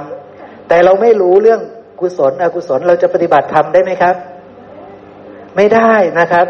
ใช่ไหมครับ เพราะว่าเรารู้ไหมว่าราคะโทสะโมหะ มันเกิดขึ้นอยู่ทุกผัสสะเราเข้าใจตอนนี้เรื่องนี้ไหมใช่ไหมครับ เราเชื่อไหมว่าราคะหรือโทสะหรือโมหะ มันเกิดขึ้นทุกผัสสะเราเชื่อไหมใช่ไหมครับราะนั้นคนที่จะเชื่อก็คือเขาเห็นธรรมสิบหมวดแล้ว ใช่ไหมครับ เขาเห็นธรรมสิบหมวดแจ้งแล้วว่า เมื่อตากระทบรูป วิญญาณทางตาเกิด เรียกว่าผัสสะทางตา เวทนาเกิด สัญญาวิปลาสนะเกิด สัญเจตนาไปตามสัญญาที่วิปลาสนะจะตามมา แล้วก็จะได้จิตที่วิปลาสอย่างใดอย่างหนึ่งนะ อย่างเงี้ยใช่ไหมครับ เราเข้าใจกระบวนการนี้ไหมแล้วมันก็เกิดขึ้นกับเราทุกขณะใช่ไหมครับ ตื่นขึ้นมาเนี่ย จับแปรงสีฟันมาแปรงฟันเนี่ย เราทำด้วยความเคยชินใช่ไหมครับ มีผัสสะไหมแปรงสีฟันกระทบกับฟันเนี่ยรู้เรื่องไหม ใช่ไหมครับ มีผัสสะแต่ว่ามันชินมันก็เลยเป็นอทุกขมสุขเวทนาใช่ไหมมันอาจจะน้อมไปทางอทุกขมสุขเวทนาใช่ไหมแต่มีไหมอทุกขมสุขเวทนานั้น มีแต่เราไม่เคยสังเกตใช่ไหมเนี่ยเป็นต้นนะ เราจับผ้าห่มมาเก็บเนี่ย มันมีผัสสะทั้งนั้นเลย ด้วยความเคยชินมันก็สั่งการว่าจิตวิปลาสมันก็สั่งการให้แขนเราไปเก็บเก็บให้เรียบร้อยนะ อะไรเงี้ย เพราะว่านี้คือความดีนี่คือสิ่งที่ถูกต้องนี่คือสิ่งที่ดีใช่ไหมการปล่อยให้มันโสกโปรกเลอะเทอะนั้นคือสิ่งที่ไม่ดีใช่ไหมเนี่ยคือเราวิปลาสไปตามความดีและความไม่ดีใช่ไหมแต่เราไม่เคยเข้าไปเห็นธรรมว่า จิตดวงที่มันอยากดีนะ มันสั่งการให้แขนไปเก็บผ้าห่มจิตที่วิปลาสนะ มันสั่งการเนี่ยเราไม่เคยไปเห็น แท้จริงทั้งหมดนี่เป็นเพียงธรรมะที่อาศัยกันและการเกิดขึ้นนะ ไม่มีสัตว์บุคคลตัวตนเราเขานะนี่ เรากำลังตามเห็นธรรมอยู่ นี่คือกำลังตามเห็นธรรมมันจะเริ่มถ่ายถอนความยึดถือว่าเราว่าของเราว่าตัวตนของเรา อย่ายึดมั่นถือมั่นว่าเป็นเราเป็นของเราเป็นตัวตนของเรานะมันจะต้องปิดท้ายด้วยเรื่องแบบนี้เรื่องแบบนี้ใช่ไหมครับ เพราะฉะนั้นปฏิบัติธรรมมันปฏิบัติได้ตลอดเวลา มันปฏิบัติได้ตลอดเวลา เมื่อคนนั้นรู้ชัดราคะ รู้ชัดโทสะรู้ชัดโมหะ แต่ถ้าเราไม่รู้ชัด เราก็ต้องรอให้มันโกรธมากๆก่อน ถึงจะรู้ว่านี่คือโทสะต้องรอให้มันหลง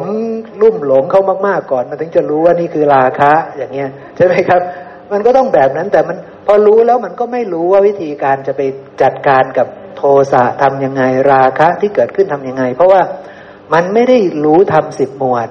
มันก็เลยคิดว่าทิ้งมั้ง มันก็เลยคิดว่าอย่าไปสนใจมั้ง อะไรเงี้ยใช่ไหมครับ กดไว้กลับมารู้ลมหายใจดีกว่ามั้งอะไรเงี้ยใช่ไหมครับ มันก็จะใช้วิธีแบบนั้น ซึ่งมันผิดใช่ไหมครับ พระองค์กลับให้กำหนดรู้ทุกเธอโกรธเธอกำลังทุกข์ใช่ไหมเธอรัก เธอกำลังทุกข์หรือเปล่า เธอชอบ เธอชัง เธอกำลังสุขทุกข์เธอกำลังทุกข์ใช่ไหมเนี่ย เธอชอบ เธอทุกข์ไหมทุกข์หรือเปล่าเกิดขึ้น เธอไปชอบนะทุกข์ใช่ไหมครับ ที่เกิดขึ้นนะ มันคือธรรมชาติที่เกิดจากปัจจัยปรุงแต่งอาศัยกันและการเกิดขึ้น คือทุกข์นะเกิดขึ้น ต่อให้เรากำลังดีใจกำลังมีความสุข ทุกข์ใช่ไหมครับ เกิดขึ้น ทุกข์เกิดขึ้น แต่เราไม่กำหนดรู้ทุกข์ใช่ไหมครับโกรธทีนี้เอา้าตอนสุขก็เสพมันไปใช่ไหมตอนเขาย่อไอ้เขาเขายกยอปอปั้นเราเราก็เสพมันไปใช่ไหมวันนี้หน้าตาผ่องใสวันนี้สวยวันนี้ดีใช่ไหมเราก็เสพไปใช่ไหมเราก็เพลินไปใช่ไหมแต่พอเขาพูดไม่ดีปุ๊บ มารู้ลมหายใจดีกว่า อย่างนั้นไหม มันใช่ไหมพระองค์กลับให้เรากำหนดรู้ทุกใช่ไหมทุกใช่ไหมที่เกิดแล้วทำไมเธอไม่ไปกำหนดรู้ทุกเล่า ใช่ไหมครับ เราก็ต้องไปกำหนดรู้สิ่งนั้นสิว่าหยิบตัวไหนมามันก็ทุกข์ทั้งนั้นแหละ ใช่ไหมครับ ถ้าเราจะหยิบจิตมาก็ได้ จิตที่มีโทสะใช่ไหมจิตที่มีโทสะนั้นเป็นทุกข์แล้วแถมยังเป็นอกุศลด้วย ใช่ไหมครับ จิตที่เขาชมเราแล้วเราดีใจนะ่ะ ก็เป็นอกุศลด้วย ใช่ไหมครับ แต่เรากับเลือกเสพใช่ไหมอะไรที่เราชอบเรากับเสพเสพเสพอะไรที่เราชังเรากับใช้วิธีแก้แบบแปลกๆที่พระเจ้าไม่ได้สอนใช่ไหมครับ เราจะต้องเข้าไปกำหนดรู้ทุกข์ซะก่อน โดยเฉพาะรู้แบบนี้ รู้ว่าราคะเป็นอกุศล รู้ว่าโทสะเป็นอกุศล รู้ว่าโมหะเป็นอกุศล ที่เป็นอกุศล เพราะว่ามันเป็นไปเพื่อการเบียดเบียน ถ้าเธอรู้เธอจะต้องไปประหารมัน ใช่ไหมครับ มันเป็นหน้าที่ เพราะว่าการประหารนั้นคือทำความเพียรใช่ไหมครับกำลังเดินมาร์กนะใช่ไหมครับ เพราะฉะนั้นถ้าเราไม่รู้สุขเกิดขึ้นเราก็เสพ ทุกเกิดขึ้นเราก็มีวิธีแก้ของเราเอง ครูบาอาจารย์บอกให้แก้อย่างนี้เราก็แก้ไป แต่เรากลับไม่ได้เข้าไปกำหนดรู้ ใช่ไหมครับ ว่าอากุศลเกิดขึ้นจากทางไหน แล้วมีครูบาอาจารย์ที่ไหนสอนเราบ้างว่าอากุศลมันเกิดจากความไม่รู้แจ้งนะเกิดจากสัญญาวิปลาสนะเพราะท่านไม่ได้เรียนทำสิบหมวดนะใช่ไหมครับ ท่านก็เลยไม่รู้นะท่านก็ไม่สอนเราสิใช่ไหมครับ ท่านก็ต้องสอนแบบวิธีการที่ท่านคิดขึ้นสิใช่ไหมครับ แล้วมันถูกต้องไหมล่ะ ทีนี้เราก็พิจารณาเอาเองทีนี้ใช่ไหมครับพระเจ้ากลับให้เราไปกำหนดรู้เห็นความเกิดของทุกข์เห็นความดับของทุกข์ตอนที่โกรธเนี่ยมันเป็นทุกข์ตอนที่ชอบก็เป็นทุกข์ใช่ไหมครับ มันเป็นทุกข์กระทำใช่ไหมเห็นความเกิดของโกรธเห็นความเกิดขึ้นของชอบเขาเนี่ยใช่ไหมครับ เห็นความดับเนี่ยทำไมมันชอบทำไมมันชัง เพราะมันอาศัยตาอาศัยหู อาศัยจมูกลิ้นกายใจ ท่านให้เราเข้าไปเห็นความเกิดแบบนี้ ไปเห็นธรรมชาติที่มันอาศัยกันและกันเกิดขึ้นแบบนี้ เห็นความดับสนิทของทุกข์คือไม่ต้องมาเกิดอีก ตัณหาดับไป เมื่อตัณหาดับ ทุกขนิโรธก็จะปรากฏใช่ไหมครับ อย่างเนี้ยให้ทำให้แจ้ง ให้ทำให้แจ้งอย่างเนี้ยใช่ไหมครับ เนี่ยเพราะฉะนั้น ผู้ปฏิบัติจะพึงเห็นชัดด้วยตนเองมันเป็นเรื่องแบบนี้ เราต้องรู้เรื่องราคะที่เกิดในเรา โทสะที่เกิดในเรา โมหะที่เกิดในเรา ใช่ไหมครับ ว่ามันคืออกุศล แล้วเมื่อมันเกิดขึ้นแล้วเราก็ต้องสามารถปฏิบัติ ปฏิบัติคือทำอะไร อกุศลเกิดเราต้องรีบละผู้เจ้าบอกอยู่แล้วใช่ไหมครับ เนี่ยก็ไปละสิใช่ไหมครับเนาะนี่นะครับนะเนี่ย นี่ทำสามประการนี้นะพระองค์ก็พูดแบบที่ผมอธิบายพวกเราฟังเนาะเนี่ย เพราะฉะนั้นทำสามประการนี้ผู้ปฏิบัติจะพึงเห็นชัดด้วยตนเองไม่ประกอบด้วยการพระองค์สอนพ่อผู้ใหญ่บ้านเนี่ยพระองค์พูดแต่ฝ่ายราคะโทสะโมหะ เพราะผู้ใหญ่บ้านยังประกอบด้วยราคะโทสะโมหะใช่ไหมครับ เพราะนั้นก็กำหนดรู้ซะทีนี้เรารู้ชัดไหมในราคะในโทสะในโมหะใช่ไหมครับ ถ้าเราไม่รู้ชัดนะ เราไม่มีทางปฏิบัติธรรมได้นะเหลือเวลาไหมครับ เหลือเวลาอีกนิดหน่อยเดี๋ยวผมจะพาไปที่อีกสองพระสูตรนะยังเหลืออีกสองพระสูตรที่เกี่ยวกับเรื่องนี้นะครับ เกี่ยวกับเรื่องธรรมะที่ผู้ปฏิบัติจะพึงเห็นชัดด้วยตนเองนะครับเนาะแต่เป็นเรื่องแนวเดียวกันเลยนะครับ แนวเดียวกันนะ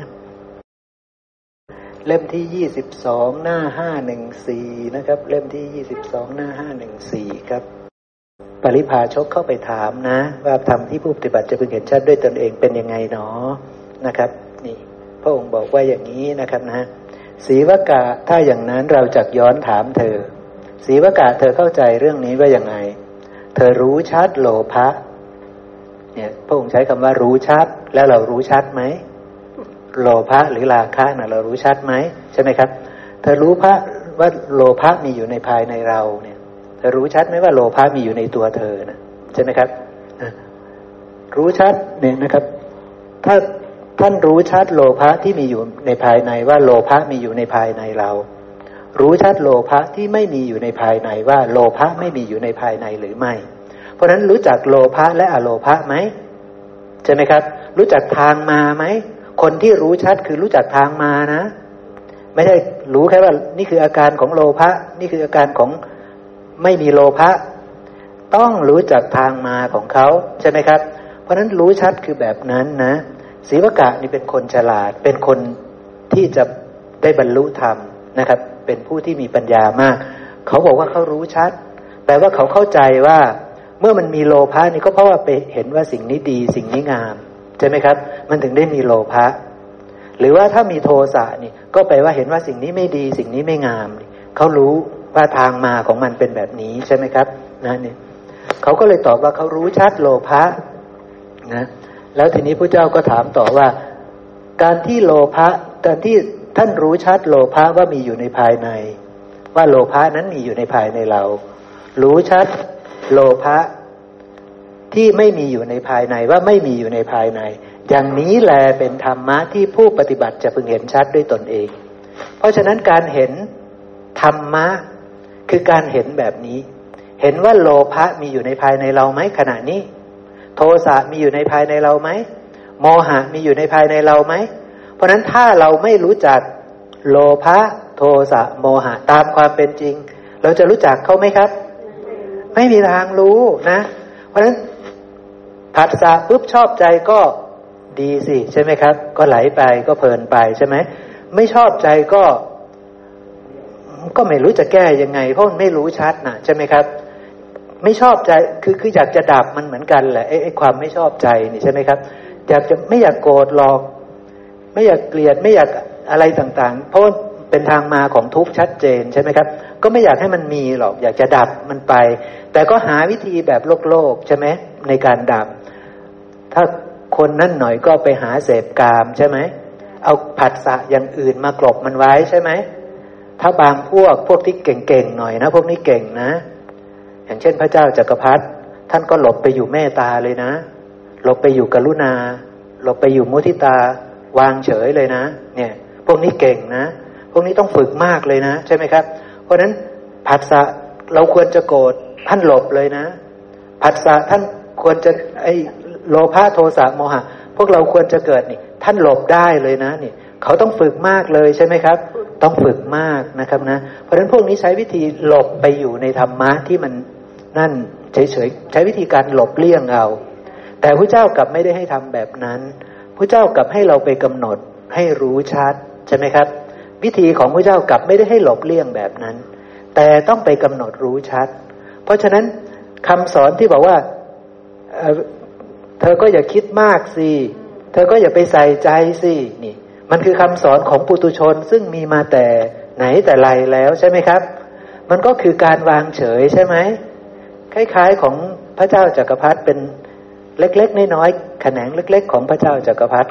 ธรรมะที่จะค่อยๆ ปฏิบัติเพื่อจะไปเป็นพระเจ้าจากักรพรรดิเท่านั้นเอง ถ้าเราวางเฉยได้เราก็ได้เป็นพระเจ้าจากักรพรรดิเท่านั้นเอง แต่ยังไม่ประเสริฐพระเจ้ากลับให้เราไปกำหนดรู้ รู้ชัดว่าลาคะมันมาทางไหน รู้ชัดโทสะมันมาทางไหน รู้ชัดโมหะ แล้วไปดับให้มันถูกจุด ใช่ไหมครับ มันมาเพราะมันไม่รู้แจ้งโลก ใช่ไหมครับ มันมาได้เพราะมันไม่รู้แจ้งโลก ใช่ไหมเพราะฉะนั้นก็ไปกำหนดรู้ให้มันแจ้งเสีย ไปรู้แจ้งสิ่งทั้งหลายทั้งปวงเสีย ตอนนั้นแหละ อโลภะจะปรากฏ อโทสะจะปรากฏ อโมหะจะปรากฏ เพราะฉะนั้นถ้าเรารู้ชัดทั้งโลภะโทสะโมหะ รู้ชัดทั้งอโลภะอโทสะอโมหะ เราเป็นอริยสาวกแล้ว เข้าใจไหมครับ มันเป็นอริยสาวกเลยนะ เพราะว่าการรู้ชัด โลภะโทสะโมหะ แปลว่ารู้ชัดธรรมชาติที่เป็นอกุศล รู้ชัดธรรมชาติที่เป็นกุศล เข้าใจสภาพธรรมนี่แล้วแล้วถ้าเลื่อมใสศรัทธาในธรรมชาติที่เป็นกุศลนี่ก็ต้องน้อมไปเพื่อที่จะบรรลุกุศลใช่ไหมครับเนี่ยเพราะฉะนั้นถ้าเธอเลื่อมใสเธอก็จะกลายเป็นอริยสาวกได้เลย เพราะว่าเธอตั้งใจที่จะบรรลุกุศลธรรมอยู่เนืองนิดใช่ไหมครับ เพราะฉะนั้นอริยสาวกก็จะเกิดขึ้นแบบนี้ ต้องรู้ชัดกุศลและอกุศลก่อน ถ้าไม่รู้ชัดกุศลและอกุศล จะไปบรรลุกุศลธรรมไม่ได้ จะพ้นจากทุกข์ไม่ได้ ใช่ไหมครับ เพราะว่าอากุศลจะพาไปให้ถึงทุกข์โดยส่วนเดียวใช่ไหมครับนะพระพุทธเจ้าเอ้ยพระเจ้าจักรพรรดิเอง ท่านยังเป็นอกุศล เพราะฉะนั้นท่านถึงทุกข์โดยส่วนเดียว ไปเกิดใหม่โอเคได้วิบากอันเลิศ ไม่มีการเบียดเบียนแต่ตายแล้วก็ต้องเข้าถึงทุกข์อีกใช่ไหมครับ แต่ถ้ารู้ชัดในกุศลธรรม แล้วบรรลุกุศลธรรมได้ ตอนนั้นแหละทุกเธอจะดับไป ดับไปเหลือน้อยลงน้อยลงเรื่อยๆ ไม่เกินเจ็ดชาติใช่ไหมครับ มันเป็นเรื่องแบบนั้นนะเพราะฉะนั้นเรื่องกุศลและอกุศลจึงเป็นเรื่องสำคัญ พระเจ้าท่านเป็นผู้บัญญัตินั่นแหละ แต่พระสารีบุตรเอามาจำแนกแจกแจงว่าสัมมาทิฏฐิคือความรู้ชัดในกุศล ความรู้ชัดในอกุศลนะครับเนาะซึ่งรู้ชัดกุศลและอกุศลก็อยู่ในธรรมสิบหมวดใช่ไหมครับ อยู่ในธรรมสิบหมวดนั่นเองนะ เพราะฉะนั้นธรรมะที่ผู้ปฏิบัติจะพึงเห็นชัดด้วยตนเอง ปฏิบัติแบบนี้ครับ ปฏิบัติตอนที่มีผัสสะเกิด เพราะว่าเดี๋ยวราคะก็เกิด เดี๋ยวโทสะก็เกิด เดี๋ยวโมหะก็เกิด สามารถที่จะปฏิบัติได้เลย ใช่ไหมครับนะขอการครับพี่หมอ คือในธรรมสิบหมวดเนี่ยเราไปรู้ชัดอกุศล ทีเนี้ยเมื่อเรารู้ชัดแล้ว รู้ชัดมันได้เป็นแค่รู้ก่อน เสร็จแล้วนำไปไปปฏิบัติคือการที่ไปพิจารณา นั่นคือการปฏิบัติ พอไปปฏิบัติไปเรื่อยๆ พิจารณาเห็นธรรมแต่ละอย่างว่าเขาปรากฏขึ้นมาได้ยังไงเนี่ย เมื่อเห็นไปเรื่อยๆ มันจะเห็นความไม่เที่ยง เห็นความเป็นทุกข์ เห็นความเป็นอนัตตา แล้วก็เห็นว่าสิ่งเหล่านี้เป็นแค่ธรรมชาติที่อาศัยกันและกันเกิดขึ้นจริง ๆ เนี่ย ขณะนั้นไม่เห็นว่าเป็นสัตว์บุคคลตัวตนเราเขาเนี่ย จิตที่เป็นอโลภะอโทสะอโมหะปรากฏขึ้นมาเนี่ย ตอนนั้นน่ะกุศลเกิดเพราะกุศลเกิดเนี่ย บุคคลนั้นจะรู้แล้วว่าทางมันมีสองทางแล้วรู้ชัดแล้วเพราะตอนแรกรู้ชัดอกุศลก่อน แต่พอกุศลเกิดขึ้นมาปุ๊บก็เลยรู้ชัดทางกุศลด้วย มันก็จะตรงกับพระสูตรนี้ว่าถ้าเขารู้ชัดอกุศล แล้วก็รู้ชัดว่าไอ้กุศลเป็นยังไงนะ่ะ เนี่ยแหละเป็นเป็นธรรมที่ผู้ปฏิบัติพึงรู้ชัด พึงเห็นได้ด้วยตนเอง อันนี้แหละครับ ที่ชัดแจ้งพอรู้ทางแล้ว ทางสองทางมันมีจริงแล้วทีเนี้ยก่อนในนี้มันเป็นทางเดียวตลอดมันคืออกุศลอย่างเดียว แล้วก็ไม่เคยเห็นกุศลเป็นยังไง แต่พอปฏิบัติไปพิจารณาเห็นได้แล้ว พอเห็นกุศลปรากฏขึ้นมา รู้แล้วว่าทางมันมีสองทางล้วรู้ชัดแจ้งล้วแต่ถามว่ารู้ได้ตลอดไหมไม่ตลอดนะมันรู้หลังจากที่พิจารณา เพียงแต่ว่า อินทรีย์ในการพิจารณา มันจะค่อยๆเร็วขึ้น ใช้เวลาน้อยขึ้น เหตุปัจจัยน้อยขึ้นเรื่อยๆ เพราะว่าอินทรีย์มันจะขยับขึ้น ตามกำลังขึ้นหลังจากที่พิจารณาไปเรื่อยๆครับ ใช่ครับ ไม่ว่าการปฏิบัติในรูปแบบใด ๆ ก็ตามนะพระเจ้าก็จะให้เรารู้ชัดในที่สุด เพื่อที่จะถ่ายถอนความยึดถือว่าเราว่าของเราว่าตัวตนของเราในที่สุด ใช่ไหมครับ ในอาณาปณสติหรือ ในการเจริญทุกสิ่งทุกอย่าง จะเป็นไปเพื่อถ่ายถอนความยึดถือว่าเราว่าของเราว่าตัวตนของเราใช่ไหมครับ ขณะที่เราเริ่มได้โยนิโสมนสิการเพื่อเห็นกายตามความเป็นจริงนี่ตอนแรกกายมันเป็นของเราใช่ไหมโดยธรรมชาตินี่เราเห็นว่ากายเป็นของเราละใช่ไหมครับ แต่พอเราได้โยนิโสมนสิการเห็นความเกิดขึ้นของกาย เห็นความดับสนิทของกายได้นี่เราจะรู้ชัดว่ากายมันเป็นเพียงของปรุงแต่งอาศัยกันและกันเกิดขึ้น กายจะดับสนิทกายจะไม่มีเมื่อตัณหาสิ้นไปอะไรเงี้ยเรารู้ชัดเจนนะครับ เพราะฉะนั้นเรารู้ชัดเปลี่ยนเป็นเราจะเห็นธรรมะนั่นเอง เราจะเห็นปฏิจจสมุปบาทอีกครั้งหนึ่งเนาะอย่างเงี้ยเวทนาก็เหมือนกัน จิตก็เหมือนกัน เราต้องรู้ชัดธรรมะเหล่านี้ก่อนนะครับ เราต้องรู้ชัดธรรมะเหล่านี้ก่อน เพราะว่าธรรมะเหล่านี้มันมีอยู่ในธรรมชาติในตัวเราทุกคน และธรรมะเหล่านี้ทุกผัสสะ โดยธรรมชาติในก่อนที่เราจะได้พบพระพุทธเจ้า มันเป็นอกุศลเกิดขึ้นตลอด ใช่ไหมครับ มันมีราคะโทสะโมหะเกิดขึ้นตลอด พระองค์จึงให้อาศัยว่าเรารู้ชัดหรือยังราคะโทสะโมหะเนี่ยเรารู้ชัดไหม ถ้าเราไม่รู้ชัด เราก็ยังไม่เข้าใจเรื่องความไม่เที่ยง ความเป็นทุกข์ความไม่ใช่เรา ใช่ไหมครับ แต่ถ้าเรารู้ชัดนั่นแหละ เราจะเห็นว่ามันเป็นเพียงธรรมชาติที่อาศัยกันและกันเกิดขึ้นเท่านั้น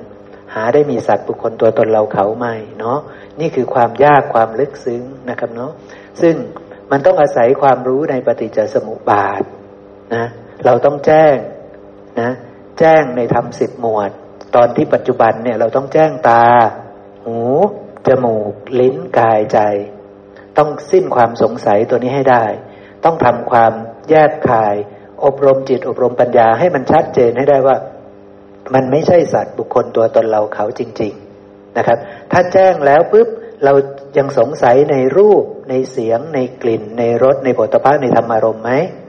ให้พิจารณาดีๆนะครับ ถ้าพิจารณาจนแจ้งแล้วรู้ชัดว่านี้เป็นเพียงของปรุงแต่งอาศัยกันและกันเกิดขึ้น ไม่เที่ยงเป็นทุกข์เป็นอนัตตาแน่นอน ชัดเจนแล้วก็ผ่าน วิญญาณที่เกิดขึ้นจากตากระทบรูป ตัวนี้เป็นของปรุงแต่งแน่นอนไหมเชื่อไหมเนี่ยนะครับ ถ้าเชื่อปุ๊บก็ผ่านนะครับ ค่อยๆดูไป เกิดเป็นผัสสะผัสสะแล้วมีเวทนาจริงไหมนะครับ จริงหรือไม่จริงให้ดูที่ตัวเรานะครับ ไม่ได้ดูที่ตัวพระไตรปิฎกแต่ดูที่ตัวเรานะ ดูที่ตัวเราผัสสะปุ๊บเนี่ยมีเวทนาแบบไหนเกิดขึ้นต้องรู้ชัดใช่ไหมครับนะสัญญาเกิดขึ้นด้วยไหมเนี่ยให้รู้ชัด สังขารไหมตัดสินไปตามเวทนาสัญญาไหมให้รู้ชัด เข้าใจแล้วปุ๊บยอมรับนะครับเลื่อมใสศรัทธาในธรรมะเหล่านี้ว่าเป็นเพียงของปรุงแต่งอาศัยกันและกันเกิดขึ้นแบบนี้ จิตเกิดขึ้นแล้วให้รู้ชัดว่าจิตเกิดจากธรรมชาติอย่างนี้อย่างนี้นี่นะครับ ให้เข้าใจทางมาของจิตนะพอจิตเกิดขึ้นปุ๊บทิฏฐิก็จะเกิดขึ้น กายวาจาก็จะเกิดขึ้นตาม ให้สังเกตดูดี ๆ นะครับนะ ทำไมเราต้องเอื้อมแขนไปหยิบของทำไมเราจะต้องไปนี่ไปนั่นทำไมเราต้องพูดอย่างนี้ ให้ดูว่ามันมาจากอะไร สืบสาวดูว่ามันมาจากจิตดวงไหนนะครับนะแม่น้อยทำไมเอาน้ำเข้าปากอย่างเงี้ยนะแม่น้อยก็ต้องรู้ว่ามันมีความอยากเกิดขึ้นในในกายเนี้ยมันมีความไม่สบายในกายเนี้ยนะครับผัสสะเกิดขึ้นในกายเนี้ยเนี่ยใช่ไหมครับ ผัสสะเกิดขึ้นในกายของแม่น้อยว่า แม่น้อยร้อนหรือไม่น้อยอะไรก็ตามนะ ไม่สบายในกายนี่เป็นผัสสะในกายเกิดขึ้น ความไม่สบายในกายเกิดขึ้น จิตก็เลยวิปลาสเรียบร้อย แล้วเป็นทุกขเวทนา แล้วจิตก็วิปลาสเรียบร้อยแล้ว จิตดวงนั้นก็สั่งการให้ไม่น้อยเอาน้ำมากิน น่าจะดับความไม่สบายนี้ลงได้บ้าง ใช่ไหมครับ นี่ก็คือเรื่องราวแบบนั้น และนี่ก็คือผัสสะและนี่ก็คือทำสิบหมวดนั่นเองถ้าไม่น้อยเพ่งเข้าไปไม่น้อยก็จะเห็นธรรมว่า นี้เป็นเพียงธรรมชาติที่อาศัยกันเกิดขึ้น หาได้มีสัตว์บุคคลตัวตนเราเขาไม่ แขนก็ไม่ใช่ของเราอะไรต่างๆนะครับนะ นี่ก็คือทางการอบรม ทางในการโยนิโสมนสิการที่จะเป็นไปเพื่อถ่ายถอนความยึดถือว่าเราว่าของเราว่าตัวตนของเราเนาะซึ่งมันต้องใช้ทั้งกำลังความเพียรแล้วก็ต้องโยนิโสมนสิการให้แยกกาย มันถึงจะบรรลุกุศลธรรมเหล่านั้นได้ นะนี่มันก็จะยากนิดหนึ่งสำหรับพวกเรานะพอจะเข้าใจเนาะครับเนาะวิธีการปฏิบัติธรรม พอเข้าใจแล้วเนาะครับเนาะนะยากใช่ไหมครับ เพราะฉะนั้นทุกรูปแบบที่เราไปทำนะ ทุกรูปแบบที่เราไปทำไปเดินจงกรมเนี่ย ก็ต้องเห็นกาย เห็นผัสสะเห็นสุขทุกขเวทนาที่เกิดขึ้นจากการเดินด้วยนะ แล้วก็เห็นจิตนะ มันสบายหรือมันทุกข์ทรมานอะไร สิ่งใดปรากฏเนี่ยเราต้องเข้าไปเห็นนะ เข้าไปเห็นแล้วก็เข้าไปพิจารณาว่ามันอาศัยกันเกิดขึ้นอย่างนี้อย่างนี้อย่างนี้ ซึ่งเครื่องมือที่จะไปไปเห็นความเกิดความดับของเขา มันก็คือปฏิจจสมุปบาทนั่นเอง มันก็คือทำสิบหมวดนั่นเอง ถ้าเราไม่มีเครื่องมือเหล่านี้ เรายังไม่มีปัญญา เราไม่มีปัญญาเป็นเครื่องพิจารณาให้เห็นความเกิดความดับของสิ่งเหล่านี้ได้ เราไม่มีทางเข้าถึงความไม่มีสัตว์บุคคลตัวตนเราเขาได้ เราไม่มีทางเห็นธรรมได้นอกกับนอกมันมันซับซ้อนอย่างนี้นะ เพราะฉะนั้นเดี๋ยวบ่ายนี้ ถ้าเรายังสงสัยเรื่องอะไร หรืออยากจะให้พูดปฏิจจสมุปบาท ผมก็จะพูดให้ฟังได้ หรือเราอยากจะให้สนทนาเรื่องอะไรนะครับนะที่เรายังไม่แจ้งที่เราคิดว่า เอออยากจะรู้เรื่องนี้เพื่อจะมัน จะเกิดประโยชน์เป็นฐานข้อมูลในการเอาไปปฏิบัติธรรมต่อไป ให้พวกเรายกขึ้นมาถามนะครับนะ อย่างเช่น ปฏิจจสมุปบาทเราแจ้งทุกคนหรือยังนะครับสัมมาทิฏฐิกุศลอกุศลเราแจ้งทุกคนหรือยัง อาหารสี่เราแจ้งหรือยังนะครับสามเรื่องนี้ใหญ่มากนะ กุศลอกุศลนี่ใหญ่มากนะ ถ้าไม่รู้นี่ ไม่รู้ชัดนี่ ปฏิบัติธรรมไม่ได้นะใช่ไหมครับ ปฏิจจสมุปบาทถ้าไม่รู้นี่ ก็เท่ากับไม่รู้กุศลอกุศลนั่นแหละใช่ไหมครับ และทั้งหมดนั้นก็จะต้องมีทำสิบหมวดเข้าไปแทรกทั้งหมดเลยนะทำสิบหมวดนี่จะช่วยทำให้เกิดความกระจ่างชัดในปฏิจจสมุปบาท จะทำให้เกิดความจางกระจ่างชัดในกุศลและอกุศลนะอาหารสีก็จะไปช่วยให้กระจ่างชัดในปฏิจจสมุปบาทอย่างลึกซึ้งขึ้นนะครับนะพอเราเข้าใจทั้งหมดนี้แล้ว เราก็จะรู้ว่า ในสังสารวัตมีแต่ธรรมชาติที่อาศัยกันและกันเกิดขึ้นจริงๆนะเราจะมีเครื่องมือแล้วทีนี้เพอเรารู้แจ้งแล้วว่ามีเพียงธรรมชาติที่อาศัยกันและกันเกิดขึ้นเท่านั้น เรามีเครื่องมือปุ๊บอะไรเข้ามาปุ๊บถ้าเรามีสติ เรามีศรัทธามากพอเราระลึกถึงคำสอนของพระเจ้าได้ระลึกถึงเครื่องมือนี้ได้ ก็ค่อยๆอบรมไปตามเครื่องมือนี่แหละ เพราะเครื่องมือนี้มันสุดยอดละกายก็อยู่ในเครื่องมือนี้ เวทนาก็อยู่ในเครื่องมือนี้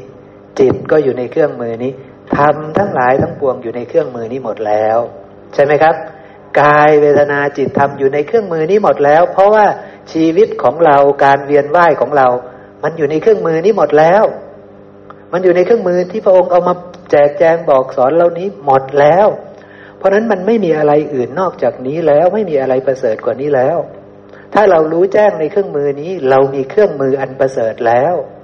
นะครับเนาะเราจะสามารถพึ่งตนแล้วก็พึ่งเครื่องมือนี้ได้แล้ว คือธรรมะนี้ได้แล้ว นั่นเองเนาะเพราะนั้นเครื่องมือนี้เรามีกันหรือยังนะถ้ายังไม่มีนะบ่ายนี้หยิบยกขึ้นมาคุยกันเนาะครับเนาะว่าเครื่องมือไหนที่เรายังบกพร่องอยู่ เราก็หยิบขึ้นมาสนทนากันอีกทีหนึ่งนะครับนะ สำหรับเช้านี้ก็สมควรแก่เวลานะครับนะ เพราะฉะนั้นมันเป็นเรื่องสมควรไหมครับ ที่เราจะหยิบเครื่องมือนี้ขึ้นมาพูดบ่อย ๆ ครับ ควรไหมมันควรนะ ผมว่าต่อให้มันน่าเบื่อแค่ไหน ผมว่ามันก็ควรนะ ใช่ไหมครับ มันมาไม่ทัน มันจะตามไม่ค่อยทันใช่ไหมครับมันมันเอ่อพอผัสสะมายังยังยกตัวอย่างน้อยนิดมันมาไม่ทันเอาโอ้เตรียมครับ อะระหังสัมมาสัมพุทโธพระควา พุทธังพระควันตังอภิวาเทมิ สวาขาโตพระควตาธรรมโมธรรมังนัมสสามิ สุปฏิปันโนภะควโตสาวกสังโฆ สังฆังนะมามิ นะโมตัสสะภะคะวะโต อะระหะโต สัมมาสัมพุทธัสสะ นะโมตัสสะภะคะวะโต อะระหะโต สัมมาสัมพุทธัสสะ นะโมตัสสะภะคะวะโต อะระหะโต สัมมาสัมพุทธัสสะ